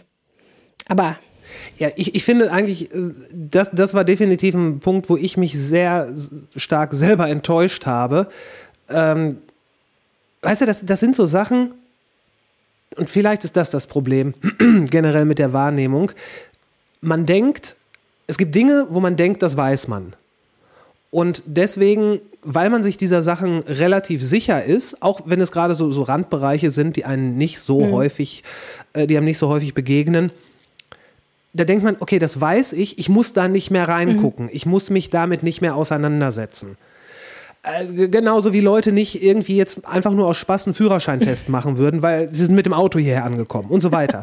Und ich kenne Leute, Ich die machen das halt so prallen dann mit dem Ergebnis, aber die gehören nicht. Wirklich? Okay. Ich gehöre nicht dazu. Ich, ich habe auch ehrlich gesagt den theoretische Prüfung nur mit knapper Not bestanden. Ich will das auf keinen Fall nochmal wiederholen. Das wäre sehr traurig. Ich glaube, da würde bei rauskommen, dass ich gar nicht Auto fahren darf. Ähm, also total. Das. Problem ist ja Aber einfach, Moment, du stopp. hast eine Um- ich- Arbeitshypothese. Lass mich, lass mich den noch, noch kurz ganz zu Ende Ja, okay. machen. Da, Dankeschön. Und wenn man dann diese Vokabeln im Kopf hat, mit der Übersetzung davon, dann berührt man die nicht wieder und ist dann, wie bei sowas wie mit dem Leitartikel, mit einem Mal so ertappt, weil du bist, äh, naja, im Bereich Journalismus äh, um das Zehnfache weiter als ich, mindestens. Und äh, das heißt, du bist da auch durchaus eine, eine respektable Quelle, wenn du mir sagst, nee, nee, nee, Leitartikel, das, das ist was ganz anderes als das, was du da denkst. Na, ehrlicherweise muss man ja auch immer die Frage stellen, wa- was hast du jetzt von dieser Information? Ne? Also das, wie es funktioniert, ist ja, du bildest ja eine Arbeitshypothese über die Welt, ne? So. Es ist schön, Sachen zu wissen, Äh, ja. aber ähm, es ist ja in erster Linie, wollen wir ja Sachen wissen, damit wir uns in der Welt irgendwie adäquat bewegen können und gutes Leben haben. Ja. Und pff, wenn das für dich bislang keinen relevanten Unterschied gemacht hat, was ein Leitartikel eigentlich ist, dann ist das vielleicht so. so ne? Also jetzt heute ist es aber zufälligerweise. vielleicht eröffnet es mir die Möglichkeit, mich demnächst mit äh, einer weiteren Journalistin zu unterhalten, ohne wie ein Idiot dazustehen. Und du beeindruckst sie siehst mir das nach. Und dann reitet ihr in den Ja. Sonnenuntergang. Nein, nein, nein, nee, was heißt, ich sehe das nach? Also ich, ich denke, also ich meine, es, es hat so zwei Seiten. Einerseits glaube ich halt, ähm, es gibt Sachen, die muss man nicht genauer wissen, so. Andererseits ist natürlich schon ein Problem, dass wir umgeben sind von Medien in allen Facetten, nicht nur journalistischen Medien. Und klar, mein Beruf sind Medien und mein Beruf ist Journalismus. Ich muss mich damit auskennen. Es wäre für mich nicht so gut, wenn ich nicht wüsste, was ein Leitartikel ist. Das würde relativ schnell auffallen und hätte auch wahrscheinlich negative Konsequenzen. Aber ähm, für dich ist das erstmal nicht so relevant. Für die meisten Leute ist es erstmal nicht so relevant. Bloß, äh, wir erleben immer mehr, dass es dann doch irgendwie mehr relevant wird, je mehr wir in einem medial vermittelten Zeitalter leben. Ne? So, also es Ja. wird jetzt langsam, kommen wir an den Punkt, wo, ähm, wo das auch politische Auswirkungen hat, wenn die Leute halt nicht unterscheiden können zwischen einem also im privaten Radiosender und im öffentlich-rechtlichen. Und ähm, wenn sie nicht wissen, wie der öffentlich-rechtliche Rundfunk eigentlich aufgebaut ist und wie er vielleicht inhaltlich gesteuert ist oder ob er überhaupt inhaltlich gesteuert ist, wie er finanziert ist. Und das wissen, glaube ich, die allermeisten Leute nicht. Und woher sollen sie es auch wissen? Das ist ja das Tragische, ne? Ich meine, wir gucken alle in einer Tour Fernsehen, wir machen auf unseren Handys rum, und so weiter und so fort. Aber äh, bringt einem irgendwie eigentlich irgendwann mal das einmal bei? Also ich wüsste nicht, das ist Danke. ein Schul, das ist ja kein Schulfach. Also das wäre das Erste, was mal wichtig wäre. Es gibt da immer so Projekte zu, so Zeitungsleseprojekte und so ein Kram. Aber das ist ja alles immer so mehr oder weniger auf freiwilliger Basis. So ein bisschen wird im Deutschunterricht oder im Politikunterricht damit rumgemacht. Aber das müsste eigentlich Schulfach werden, schon ganz lange. Und das, das ist das, was ich vorhin versucht habe, an dich heranzutragen, dass wir da, dass wir uns im täglichen Leben alle mit hochkomplexer Technik auseinandersetzen, die einen Großteil unseres Lebens bestimmt, die wir noch nicht mal im Ansatz verstehen, also noch nicht mal, wie es funktioniert und was es macht. Und das Ganze ist ein amorphes, sich weiterentwickelndes Ding. Das ist wie eine, wie eine Zellkultur, die wir in der Hand jeden Tag mit uns rumtragen und wir wissen nicht, was am nächsten Tag da rauskommt. Ja, aber das ist das, was ich vorhin auch schon da- gesagt habe. Es ist nicht eine Frage von Technik, es ist eine Frage von System. Es geht nicht um die Frage, wie kommen eigentlich die bunten Bilder auf mein Mobiltelefon, sondern es geht um die Frage, wer steuert das eigentlich, dass diese bunten Bilder auf diese Weise kommen. Denn das ist da, wo du ansetzen musst. Du musst nicht den Algorithmus umschreiben, du musst kein Programmierer werden. Ich kenne viele Programmierer, die sind nicht sehr medienkompetent.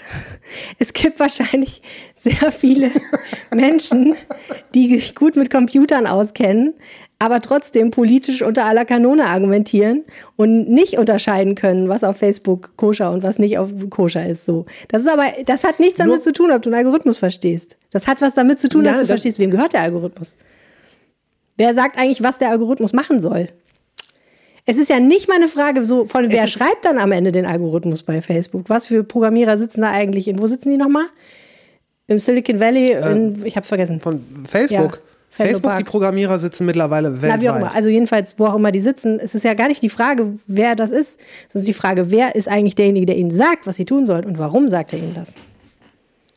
Ja, aber das führt auch dann nicht. Ich weiß, du denkst, ich bin da irgendwie ein bisschen äh, Technik versessen, aber ich glaube, dass, dass da reicht sich das eine, da reicht das eine dem anderen die Hand. Weil nur zu wissen, dass Mark Zuckerberg äh, einer der Köpfe von Facebook ist, das reicht halt nicht. Weil auch wenn du das weißt, das ist eine, In- das ist eine, das ist eine leere Hülse von Info. Damit kann man relativ Natürlich, wenig das ist anfangen. äh, an sich gesehen, äh, den Namen nehmen, der interessiert mich auch nicht. Genau. Ähm, und auch seine Motivation dahinter ist im Zweifelsfalle Geld verdienen. Und selbst das kriegen die meisten hin. Aber, und wenn ich sage Technik, heißt es nicht, ähm, dass, man, dass man jetzt irgendwie Algorithmen schreiben muss oder dass man KI verstehen muss und so weiter. Aber die technische Entwicklung, die zumindest vor dem Schirm zu haben, dass wir da ein gewisserweise mit einem amorphen System interagieren. Da kann man noch, finde ich, kann man noch nicht mal sagen, weil es eben unendlich ist, dass der Mensch da überhaupt schon fit drin ist. Nimm, nimm ein Beispiel Instagram. Äh, Instagram, ich weiß, du bist da, glaube ich, so gut wie gar nicht aktiv Nee. drauf. Gut.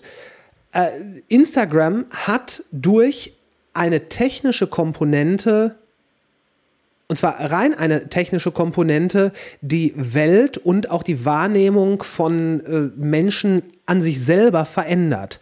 Wenn sie Filter nutzen, um die Unebenheiten in ihrem Gesicht zu entfernen. Und zwar ganz simpel runtergebrochen, weil sie auf Instagram sehen, wie in Anführungszeichen schön und perfekt Menschen aussehen. Und es geht weit darüber hinaus, dass man, äh, dass man weiß, da in der, in der Schulklasse, da ist ein Kerl, ein Junge, der sieht besser aus als ich. Oder da ist ein Mädchen, das ist schöner als ich. Es geht auch darüber hinaus, dass es vielleicht die Schule oder die Straße oder die Stadt ist. Weil mit einem Mal bist du mit, mit deinem kleinen Äußeren in Konkurrenz mit der ganzen Welt. Und das Krasseste und Schönste und Beste wird dir angezeigt. Und das ist zum Beispiel ein Punkt, wo Technik massiv mit dem Leben des Nutzern interagiert und mehr in das Leben des Nutzers eingreift als andersrum. Ja, okay. äh, Ja, also und es macht sicherlich Sinn, dass man weiß, dass es diese Technik gibt. Mindestens, ja.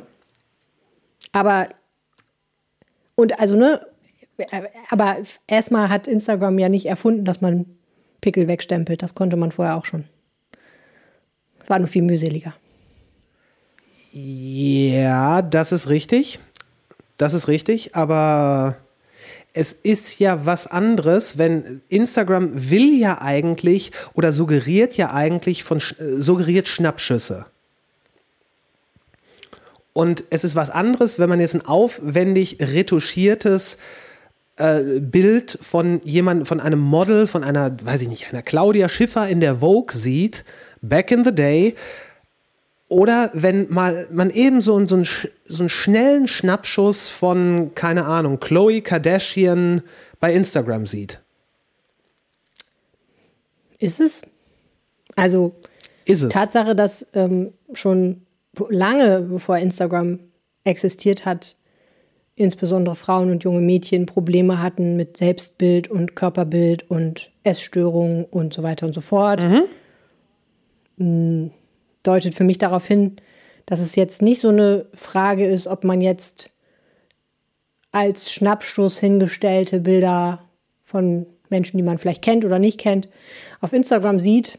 Ähm, oder ob man früher Frauenzeitschriften oder Teenagerzeitschriften gelesen hat, in denen man genauso retuschierte Bilder gesehen hat, die genauso ein vollkommen unrealistisches Bild von Schönheit und dem weiblichen Körper gezeigt haben. Ich glaube, vielleicht ist es ein Unterschied der Menge und der Frequenz. Bumm, bumm. Ich, ich, ich habe gewartet. Ja, also ich das, habe genau das darauf bestimmt, gewartet. aber ähm, ich würde trotzdem vermuten, das weiß ich aber nicht, das kann ich nicht belegen, dass es Menschen gibt, die da relativ resilient sind und Leute, die das nicht sind. Ne? Es wird immer Leute geben, die ähm, bei denen macht es Klick im Kopf und, und, und die Essstörung fängt an und es wird immer Leute geben, die sind da nicht so, die aus verschiedenen Gründen sprechen die da nicht so drauf an und das ist denen nicht so wichtig. So, also Ich glaube, ich glaube, dass wenn Leute damit, äh, und wenn ich Leute sage, dann meine ich äh, Kinder, Teenager etc., wenn die damit aufwachsen, dann macht das schon was mit ihnen, weil das auch auf gewisse Art und Weise realitätsprägend ist. Ja, aber das war früher ja auch schon da. Also es war früher auch schon realitätsprägend. Wie gesagt, ich glaube schon. Also ich. Ja, aber nicht in Konkurrenz mit der ganzen Welt. Ja, aber das weil ist ja war- egal. Wenn du glaubst, Ja, dass Frauen so zu sein haben, wie es da in bestimmten Zeitschriften früher dargestellt wurde und wie es auf Instagram heute dargestellt wird, dann ist da kein Kraut gegen gewachsen. Das ist richtig, aber ich glaube, es gibt auch noch immer eine Abgrenzung, wenn, wenn man so, keine Ahnung, äh, die Handvoll äh, Stars hatte, die man, ähm, wo, wo halt diese Abgrenzung ganz klar da war. Dieser jemand ist äh, Schauspieler, Schauspielerin, Sänger, Sängerin, etc. Aber da, da, da gab es halt diese, ja doch, diese Abgrenzung. Und jetzt dieses Casual Everyday, da sind, äh, keine Ahnung, Menschen, wo man nicht weiß, was sie eigentlich machen, außer schön sein. Und davon gibt es Zehntausende bei Instagram. Das ist was anderes, als wenn irgendjemand sich jetzt, keine Ahnung, die, Pamela, die junge Pamela Anderson bei Baywatch anguckt, die so künstlich auf irgendein vermeintliches Podest gehoben wird, dass die Distanz zwischen dem zwischen Stephanie aus Wanne Eickel und Pamela Anderson in Malibu ist eindeutig. Naja, ich will ja, jetzt nicht herzlos klingen, aber natürlich muss man einfach eins sagen, ne? Ähm, wenn du äh, dich im Netz mit diesen Sachen auseinandersetzt, eigentlich ist alles, was du tun musst, raus auf die Straße gehen und die Augen weit aufsperren. Dann siehst du nämlich, wie unglaublich hässlich die meisten Menschen sind und wie normal sie aussehen und wie wenig sie mit Instagram zu tun haben. Und ähm, das ist schon, finde ich, eine Leistung, die man erbringen kann. Problematisch wird es natürlich an der Stelle, wo du entweder, weil du keine Zeit mehr auf der Straße verbringst, da ist diese Pandemie wahrscheinlich auch nicht so super hilfreich, oder weil du, ähm, weil, weil, weil du, weil du aus verschiedenen Gründen pathologisch verzerrte Wahrnehmung hast, ne? dadurch, dass du vielleicht auch diese Bilder konsumiert hast, ähm, das nicht mehr erkennen kannst, dann fängt es natürlich an, sehr, sehr problematisch zu werden. Oh, fuck me. Warte mal. Irgendwie ist hier gerade meine Wow. Aufnahme abgebrochen. Ja, du sagtest ja gerade, äh, wenn man, könnte, man könnte diese, diese, wenn man keinen pathologischen Realitätsverlust hat, dann geht man auf die Straße und sieht die Hässlichkeit äh, in all ihrer Pracht. Und ich, ich bin mir ziemlich sicher, dass das auch ein Stück weit stimmt, aber Realität ist auch irgendwo ein bisschen was, was du daraus machst. Und wenn, wie du schon sagst, die Pandemie tut bestimmt nicht gerade äh, nur Gutes dafür, wenn du mehr Zeit auf Instagram verbringst als da draußen und wenn du wenn auf Instagram die Interaktionen stattfinden und zwar mehr als da draußen und wenn du mehr lernst auf Instagram lernst in Anführungszeichen als da draußen ist es weiß ich nicht ob man es pathologisch nennen kann muss dass das dann deine Realität geworden ist Pathologisch meine ich nur im Sinne von, ähm, du entwickelst Verhaltensweisen und Denkmuster, die so extrem sind, dass du darunter leidest oder dein Umfeld darunter leidet. Also krankhaft Okay. im Sinne von, es, es hat einen Krankheitswert. Ich möchte damit keine Schuldzuschreibung machen. Ich sage nicht, jemand, der so einen Krankheitswert entwickelt. Also Magersucht beispielsweise geht ja gerade damit einher, dass du kein Gefühl mehr dafür hast, ob dein eigener Körper fett oder dünn ist. Kannst Richtig. es nicht mehr einschätzen. Richtig. Und die, äh, da, da, das ist ja aber nicht deine Schuld oder so, sondern es ist einfach eine Tatsache, dass das ein, ne, auch, also eine normale Frau kennt das sehr gut, dass man ähm, in den Spiegel guckt und manchmal denkt, wow, sehe ich scharf aus und manchmal denkt, oh mein Gott, wer ist diese aufgedunsene Frau? Ähm, und das Lustige daran finde ich ja immer, dass das tatsächlich ja bei Frauen auch zutrifft, denn es gibt Zeiten, in denen sieht man dicker aus als äh, zu anderen. Das ist ja leider hormonell tatsächlich so. Also ist ja nicht mal eingebildet. Aber ähm, wenn du das immer noch realistisch einschätzen kannst und wenn du auch im Hinterkopf hast, okay, ich sehe zwar gerade mein Bild im Spiegel, sieht nicht toll aus, aber ich weiß, ich habe auch schon mal besser ausgesehen und ich werde auch wieder besser aussehen. Äh, und, und es ist jetzt zwar gerade ein bisschen scheiße, dass mir diese Jeans nicht steht, aber mein Gott, morgen sieht's anders aus. Das ist ja in Ordnung. Aber wenn du eben das nicht mehr einschätzen kannst, dann wird's ja schwierig und krankhaft. Und ähm, ja, dafür, dafür kann man ja nichts letztendlich. Und ähm, naja, ich will, ich will nur sagen, es hat, das hat es. Ich glaube schon auch, dass Phänomene wie Instagram dazu beitragen, ganz bestimmt, dass solche, äh, solche krankhaften Phänomene auftreten. Und das ist ganz schlimm. Aber ehrlicherweise muss man sagen, dass die vorher auch schon aufgetreten sind. Und es war auch schon ganz schlimm. Und ähm, jetzt insbesondere im Fall von Essstörungen helfen da, glaube ich, die gleichen Sachen. Das ganz sicherlich. nämlich ein gesundes Gegengewicht. Das, was, das Problem, was ich immer habe, ist, ähm, man ist ja schnell dabei, dass man sagt, es wäre besser, wenn es dieses oder jenes Medienphänomen nicht gäbe. Ja, das ist so die Holzhammer-Methode. nicht mehr existiert, genau. Und das Genau. Problem ist aber, da werden wir leider wirklich nicht mehr hinkommen. Der Geist Auf keinen nicht Fall. zurück in die Flasche. Ne, deswegen, ähm, und früher haben die Leute gesagt, es wäre besser, wenn es solche Zeitschriften nicht gäbe. Oder wenn es sexistische Werbung nicht gäbe. Oder wenn es Werbung nicht gäbe, in denen Frauen suggeriert wird, sie müssten so oder so aussehen. Absolut. So. Und da ist halt der Unterschied, dass ähm, nicht nur das alles nicht, dass es, dass es nicht nur äh, verschiedene Objekte gegeben hat, die aus dem Leben der Menschen entfernt worden sind. Es ist mittlerweile so, dass die Menschen gerne an den Dingen teilnehmen, die, wenn nicht richtig eingesetzt, merkwürdige Folgen haben können. Wie zum Beispiel äh, ja, Social Media Nutzung, sechs Stunden am Tag, sofern du kein Social Media Manager bist. Naja, was heißt jetzt inzwischen? Das war immer schon so. Was? Wie? Na, die Leute haben immer schon teilweise dazu geneigt, es zu übertreiben. Das ist ja nicht ein Phänomen, was jetzt auftritt mit Facebook. Du meinst, die Leute haben immer dazu geneigt, Dinge zu übertreiben. Ja, und auch auf krankhafte Weise. Also, als ich Schülerin war, habe ich zeitweilig jeden Tag eine Tüte Chips gefressen. Später dann in meinem Leben habe ich jeden Tag vier bis fünf Stunden Sims gespielt, falls sich daran jemand noch erinnern kann. Das war bestimmt nicht sinnvoll. Also, und ich habe dann wieder damit aufgehört irgendwann, Gott sei Dank. Aber hätte ja auch anders Nee. ausgehen können. Klar, aber Oder Fernsehen. Es gibt Leute, die gucken zehn Stunden am Tag Fernsehen. Schon sehr, sehr lange. Seit es das Fernsehen gibt, praktisch. ja, das ist richtig. Ich sehe da trotzdem noch einen qualitativen Unterschied und zwar einen massiven. Da sind wir Weil- wieder bei der Moral. Ah, nee, gar nicht mal so. Ähm, wenn du, wenn du zehn Stunden Fernsehen guckst oder wenn du vier Stunden Sims spielst, dann ist das etwas, was, und das weißt du und merkst du auch, dass es quasi im luftleeren Raum passiert. Da bist du und der Fernseher. Ich weiß, nicht- ich weiß nicht, ob Sims und äh, ob Sims ein Online-Spiel war. Ich glaube nicht. Nee, nee. mhm. Gut. Nicht in dem Da- Fall. Gut.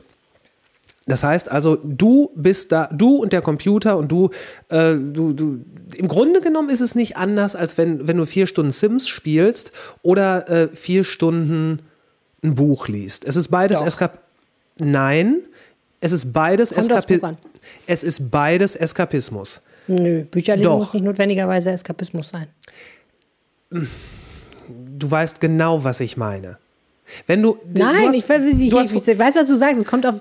du hast vorhin Klar, Ken Follett erwähnt. Ken Ja. Follett lesen oder die Sims spielen, kein Ehrlich Unterschied. gesagt, noch nie ein Buch von Ken Follett gelesen, muss ich dazu sagen. Jo, es ist aber jetzt komm. Es ist, Aber es, es es, ist beides, es ist beides eine zeitlich begrenzte, ja, ja, ja, ich weiß, was du meinst. ein Ich zeitlich begrenztes Adieu an die Realität. Zehn Stunden schon Romane lesen, klar. So. So.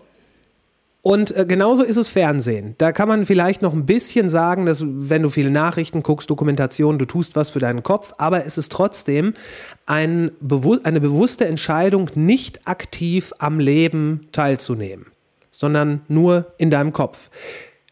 Social Media generiert natürlich das Gefühl, dass du aktiv an einem Prozess teilnimmst, weil vielleicht auch alle deine Freunde da sind. Das ist der Sinn von Social Media. Darum sollst du, darum äh, wurde man am Anfang bei Twitter angehalten, immer wenn man eine Pizza essen geht, zu sagen, äh, hier, at Helene is having a pizza. It is great. Ja, und? Es geht ja um Engagement und dadurch, Wieso ist das gefährlich? weil möglicherweise bei den Nutzern dadurch dann diese sich die, diese ganz klare Grenze zwischen äh, Realität und Eskapismus auflöst. Vielleicht ist das bei zu wenig Medienkompetenz gefährlich. Das heißt, die Grenze löst sich auf. Löst sie sich de facto auf oder löst sie sich nicht auf? Also nehmen diese Leute an der Realität teil oder frönen sie dem Eskapismus? Wenn du dich mit deinen Freunden, wenn du mit jemandem zehn Stunden lang chattest auf Facebook. Oder mit jemandem einen über zweistündigen Podcast machst. Ich glaube, dann Oder nehme ich an, ich glaube, dann nehme ich an der Realität teil. Okay, ist doch gut. Ja. Aber, Aber du jetzt- wolltest ja sagen, dass es schlecht ist. Deshalb, nein, nein, nein, nein, nein, nicht unbedingt. Ich sage nur, dass wenn man das nicht, wenn du und ich uns jeden Tag treffen würden, hier äh, in, dieser Video, in diesem Videocall und nichts anderes machen, außer miteinander, miteinander reden, jeden Tag, zehn Stunden lang, dann glaube ich, dass das durchaus eine sehr ungefilterte Realität ist, auch wenn ich zum Beispiel immer nur den Ausschnitt mit den Platten im Hintergrund sehe bei dir. Aber wenn man auf Social Media ist ja das Schöne, dass du nicht mit, dass es selten ist, dass du mit einem oder einer sehr kleinen Gruppe interagierst, sondern du tust das on top zu allen anderen. Und von denen, das heißt, wenn jeder einen kleinen Ausschnitt, den am besten ausgeleuchteten Ausschnitt seines Tages postet, kriegst du die bestmögliche Realität von dem und von allen anderen. Und darum ist es nur ein, naja, es ist quasi die Realität mit den Hundeohren im Filter. Es ist ein Abbild davon, ein kuratiertes Abbild. Von wie vielen Menschen in deinem Leben glaubst du denn eigentlich, die gesamte Realität zu kennen? Von keinem. Das hatte ich nämlich auch befürchtet. Von wie vielen Menschen in deinem Leben glaubst du, von wie, oder von wie vielen Menschen in deinem Leben kennst du mehr als drei Fotos? Von vielen. So. Und ja, natürlich. Natürlich ist Aber und? Ich meine, ich kenne von meinen Brüdern ganz viele Babyfotos und seitdem ganz viele Fotos. Hast, ja, du, kenn, du kennst von deinen Brüdern zum Beispiel Babyfotos. Hast du außer die Ansicht dieses Babyfotos weiteren Kontakt mit ihnen gehabt? Ja? Hattest du die Möglichkeit, dich äh, mit ihnen auszutauschen? Hast du sie Okay. schon mal Wir live können und das in Farbe erlebt? Wir können das, das wahrscheinlich. abkürzen. Ja. Ja. Was ist dein Punkt? Die Illusion eines, äh, einer kuratierten Realität wird zu einer Realität. Also, ich habe keine Ahnung, was die sexuellen Vorlieben meiner Brüder sind. Gott sei Dank. Ich weiß es wirklich nicht. Ich möchte es auch nicht wissen. Ich werde es hoffentlich auch nie erfahren. Es interessiert mich auch nicht so doll. Der springende Punkt ist, ich kenne viel von meinen Brüdern. So, ich habe Ja. sehr viele Jahre auch mit ihnen zusammengelebt durchaus. Ja. Ähm, aber es gibt ganz viele Bereiche, jetzt nicht nur sowas, sondern auch ganz viele andere Sachen, die ich nicht kenne, wo ich ihre Gedankenwelt nicht kenne, wo ich nicht weiß, wie ihr Leben aussieht. Ich, pff, ne, ich, ich kenne so einzelne Ausschnitte, aber ich ähm, bin auch immer wieder überrascht, was ich noch lerne. Aha. Zum Beispiel habe ich neulich über meinen, einen meiner beiden Brüder gelernt, dass er Migräne hat. Grüße an dieser Stelle. Wusste ich nicht. Ja, fand ich äh, total erstaunlich. Und schon seit vielen Jahren. Aber für mir war das vollkommen unklar. Also ich will nur sagen, ähm, ich finde, wenn das Argument ist, ähm, du bekommst ein gefiltertes Bild der Realität über soziale Netzwerke präsentiert, Aha. ja, okay, du kriegst immer ein gefiltertes Bild präsentiert von den aller, allermeisten Leuten. Also wahrscheinlich, wenn du viele, viele Jahre mit einem Partner zusammenlebst, dann wird es einigermaßen wenig, was du nicht weißt und relativ wenig, was du nicht voraussagen kannst. Und ne, so, dann hast du wahrscheinlich ein relativ vollständiges Bild. Aber selbst dann gibt es Sachen wahrscheinlich, die du nicht weißt und auch Klar. nicht erfahren wirst, Gott sei Dank. Klar. Und ähm, also was ich noch mit, wo ich noch mitgehen würde, ist zu sagen, es gibt Leute, die präsentieren eine, ein, ein sorgfältig erstelltes Lügenkonstrukt. So. Das geht aber weit darüber hinaus, dass man kuratiert, was man da reinstellt. Ne? Also es gibt Leute, Muss ja glaube nicht ich, die unbedingt ein verdienen. Lügenkonstrukt sein. Doch, doch, doch. Ja, nein, muss es nicht. Aber ich würde sagen, da, da fängt es an, problematisch zu werden. Also ich glaube, dass wir alle ähm, selbst vor uns selbst nicht 100% ehrlich mit dem sind, wer wir sind, was wir sind und was wir denken. Das ist ganz normal und das kann man keinem vorwürfen. Und das ist auch kein Problem. Ähm, das, das ist zwischenmenschlich, führt das ganz, ganz selten zu Reibung und diese Reibung kann man aber auch auflösen. Also es ist nicht, nicht so schlimm, wenn man feststellt, ich habe etwas über diesen Menschen gedacht, und es stellt sich raus, das war ganz falsch oder nicht vollständig. Und das ist, das ist normal, das gehört zum menschlichen Dasein dazu.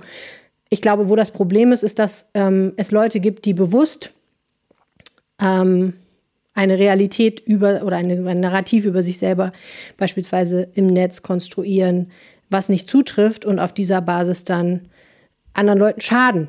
Auch das hat es aber immer schon gegeben. Es ist nur vielleicht ein bisschen leichter geworden, damit viele, viele Millionen zu verdienen. Siehe Bibis Beauty Palace. Und ne, dann, da, dann kann man natürlich sagen, so, aber jetzt bei Bibis Beauty Palace wär, wär, wär, müsste ich auch echt lange darüber nachdenken, ähm, wo, jetzt, wo jetzt der große gesellschaftliche Schaden tatsächlich liegt. Komisch, dass du das erwähnst, weil ich habe kürzlich noch einen Artikel, Artikel gesehen, Schrägstrich äh, ein Video dazu gesehen, dass, ähm, und da war Bibi eben auch erwähnt, dass viele Influencer gerade massiv nach Dubai eingeladen werden. Und je größer die, ist es Dubai? Ja doch, ich meine, es ist Dubai. Dubai ist doch dieses, dieses schicke, schicke, reiche Land, wo die Influencer immer, gehen, immer gerne hingehen. Und ähm, ach, da, da war auch irgendeine eine, eine, eine, die nur Influencerin ist, keine Ahnung. Auf jeden Fall, ähm, ich laber mich hier um Kopf und Kragen. Ende vom Lied, dass diese Leute nach Dubai äh, eingeladen werden, dort hofiert werden und mit der Auflage, dass sie etwas über Dubai erzählen und mögliche Kritikpunkte, die man haben könnte, ganz bewusst außen vor lässt, sondern darauf äh, Wert legt zu sagen, wie sicher man sich da fühlt und wie cool das alles ist und wie erstrebenswert und luxuriös das alles ist und so Hat's weiter. auch schon immer so gegeben.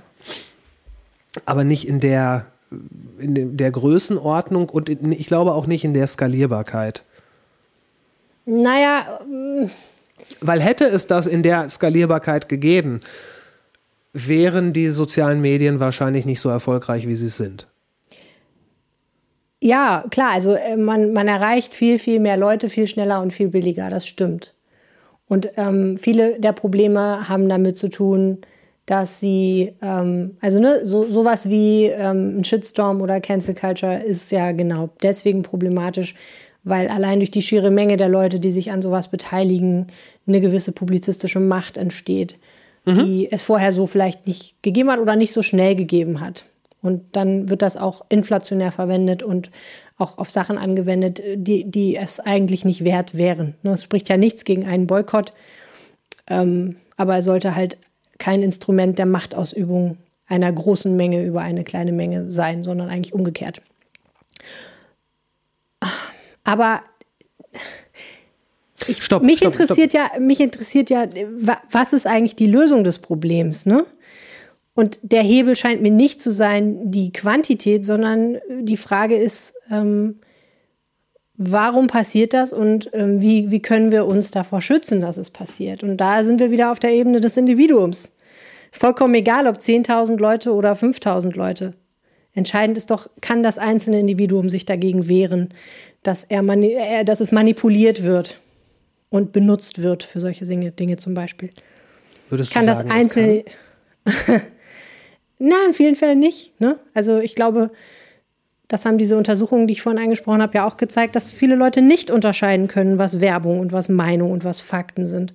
Und redet ein Influencer jetzt gerade freundlich über Dubai, weil Dubai wirklich ein toller Ort ist, oder redet der darüber, weil er Geld damit verdient oder andere Vorteile hat? Schwer zu unterscheiden. womit natürlich dann Medienkompetenz wichtiger denn je wird, wenn wir die Medien mehr denn je in unser Leben reinlassen. Genau, also ich glaube, ja, das würde ich auch so sehen. Ich finde, wir beide sollten ein wöchentliches Format machen, wo wir, wo wir, wo wir uns quasi der, der, der, ähm, der, dem Delivering von Medienkompetenz verschreiben. Okay. Wie würde das aussehen? Ja, ungefähr so wie dieser Podcast. Immer so zwei bis drei Stunden erzählen, äh, was gerade so Phase ist. so Ja, ein du, ich bin ja jetzt in Elternzeit, also von mir aus, ich habe Zeit.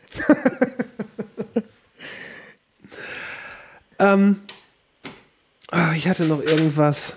Ich hatte noch irgendwas. Noch was? Wir haben tatsächlich erst zwei der Punkte, die ich besprechen wollte, abgehaken können. Wir haben uns dann irgendwie verquatscht. Komisch, ne?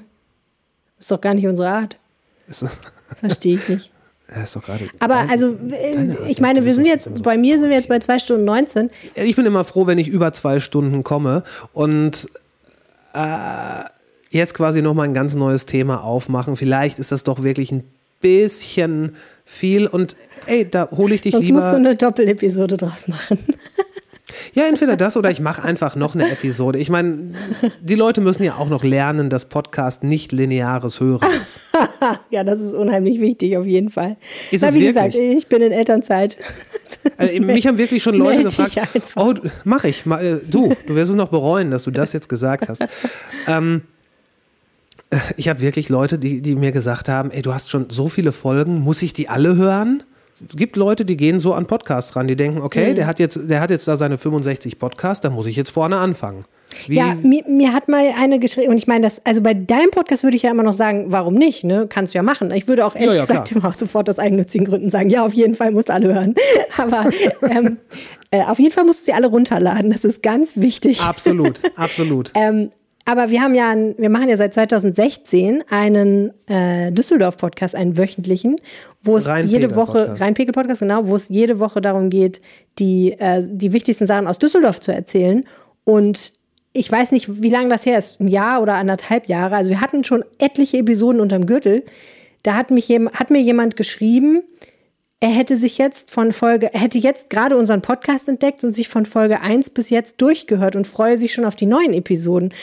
Da habe ich echt gedacht, krass, also das heißt, der hat quasi die Nachrichten von 2016 nochmal gehört. Das konnte man schon machen, weil es war ja eher so ein Hintergrund, es war jetzt nicht so ein ne, News-Podcast, der Ja, nicht so tagesaktuell jetzt. Genau, nicht so mega tagesaktuell, aber schon, also ich meine, da- wurde dann schon über, also sagen wir mal so, derjenige hat dann quasi im Archiv geblättert von 2016, alles, alle Zeitungen gelesen, so ungefähr. Ich hoffe, du hast, ihm, du hast ihm zurückgeschrieben und gesagt, hey, danke. Du bist ein toller Typ, ja. Ich glaube, es war eine Frau. Gesagt, das ist erstaunlich, aber sehr nett. Wir freuen uns. Es wäre aber nicht nötig gewesen. aber diejenige fand es nötig. Naja, interessant. Du hast, du hast es schon gesagt, Rheinpegel-Podcast, das ist dein Ding. Ansonsten die Podcasts der Rheinischen Post. genau, ja. Wie, äh, wie viele gibt es da eigentlich? Jetzt im Moment bin ich ja in, in Elternzeit und mache die nicht mehr, aber äh, ich kann sie nur jedem wärmstens ans Herz legen, der in Nordrhein-Westfalen lebt und sich interessiert für Landespolitik zum Beispiel. Da gibt es die Ländersache. Ähm, äh, wir haben einen Borussia Mönchengladbach Podcast, der heißt Fohlenfutter. Wir haben einen, und das ist, glaube ich, das, was für die meisten Leute interessant sein könnte, einen täglichen Nachrichtenpodcast, der heißt Aufwacher.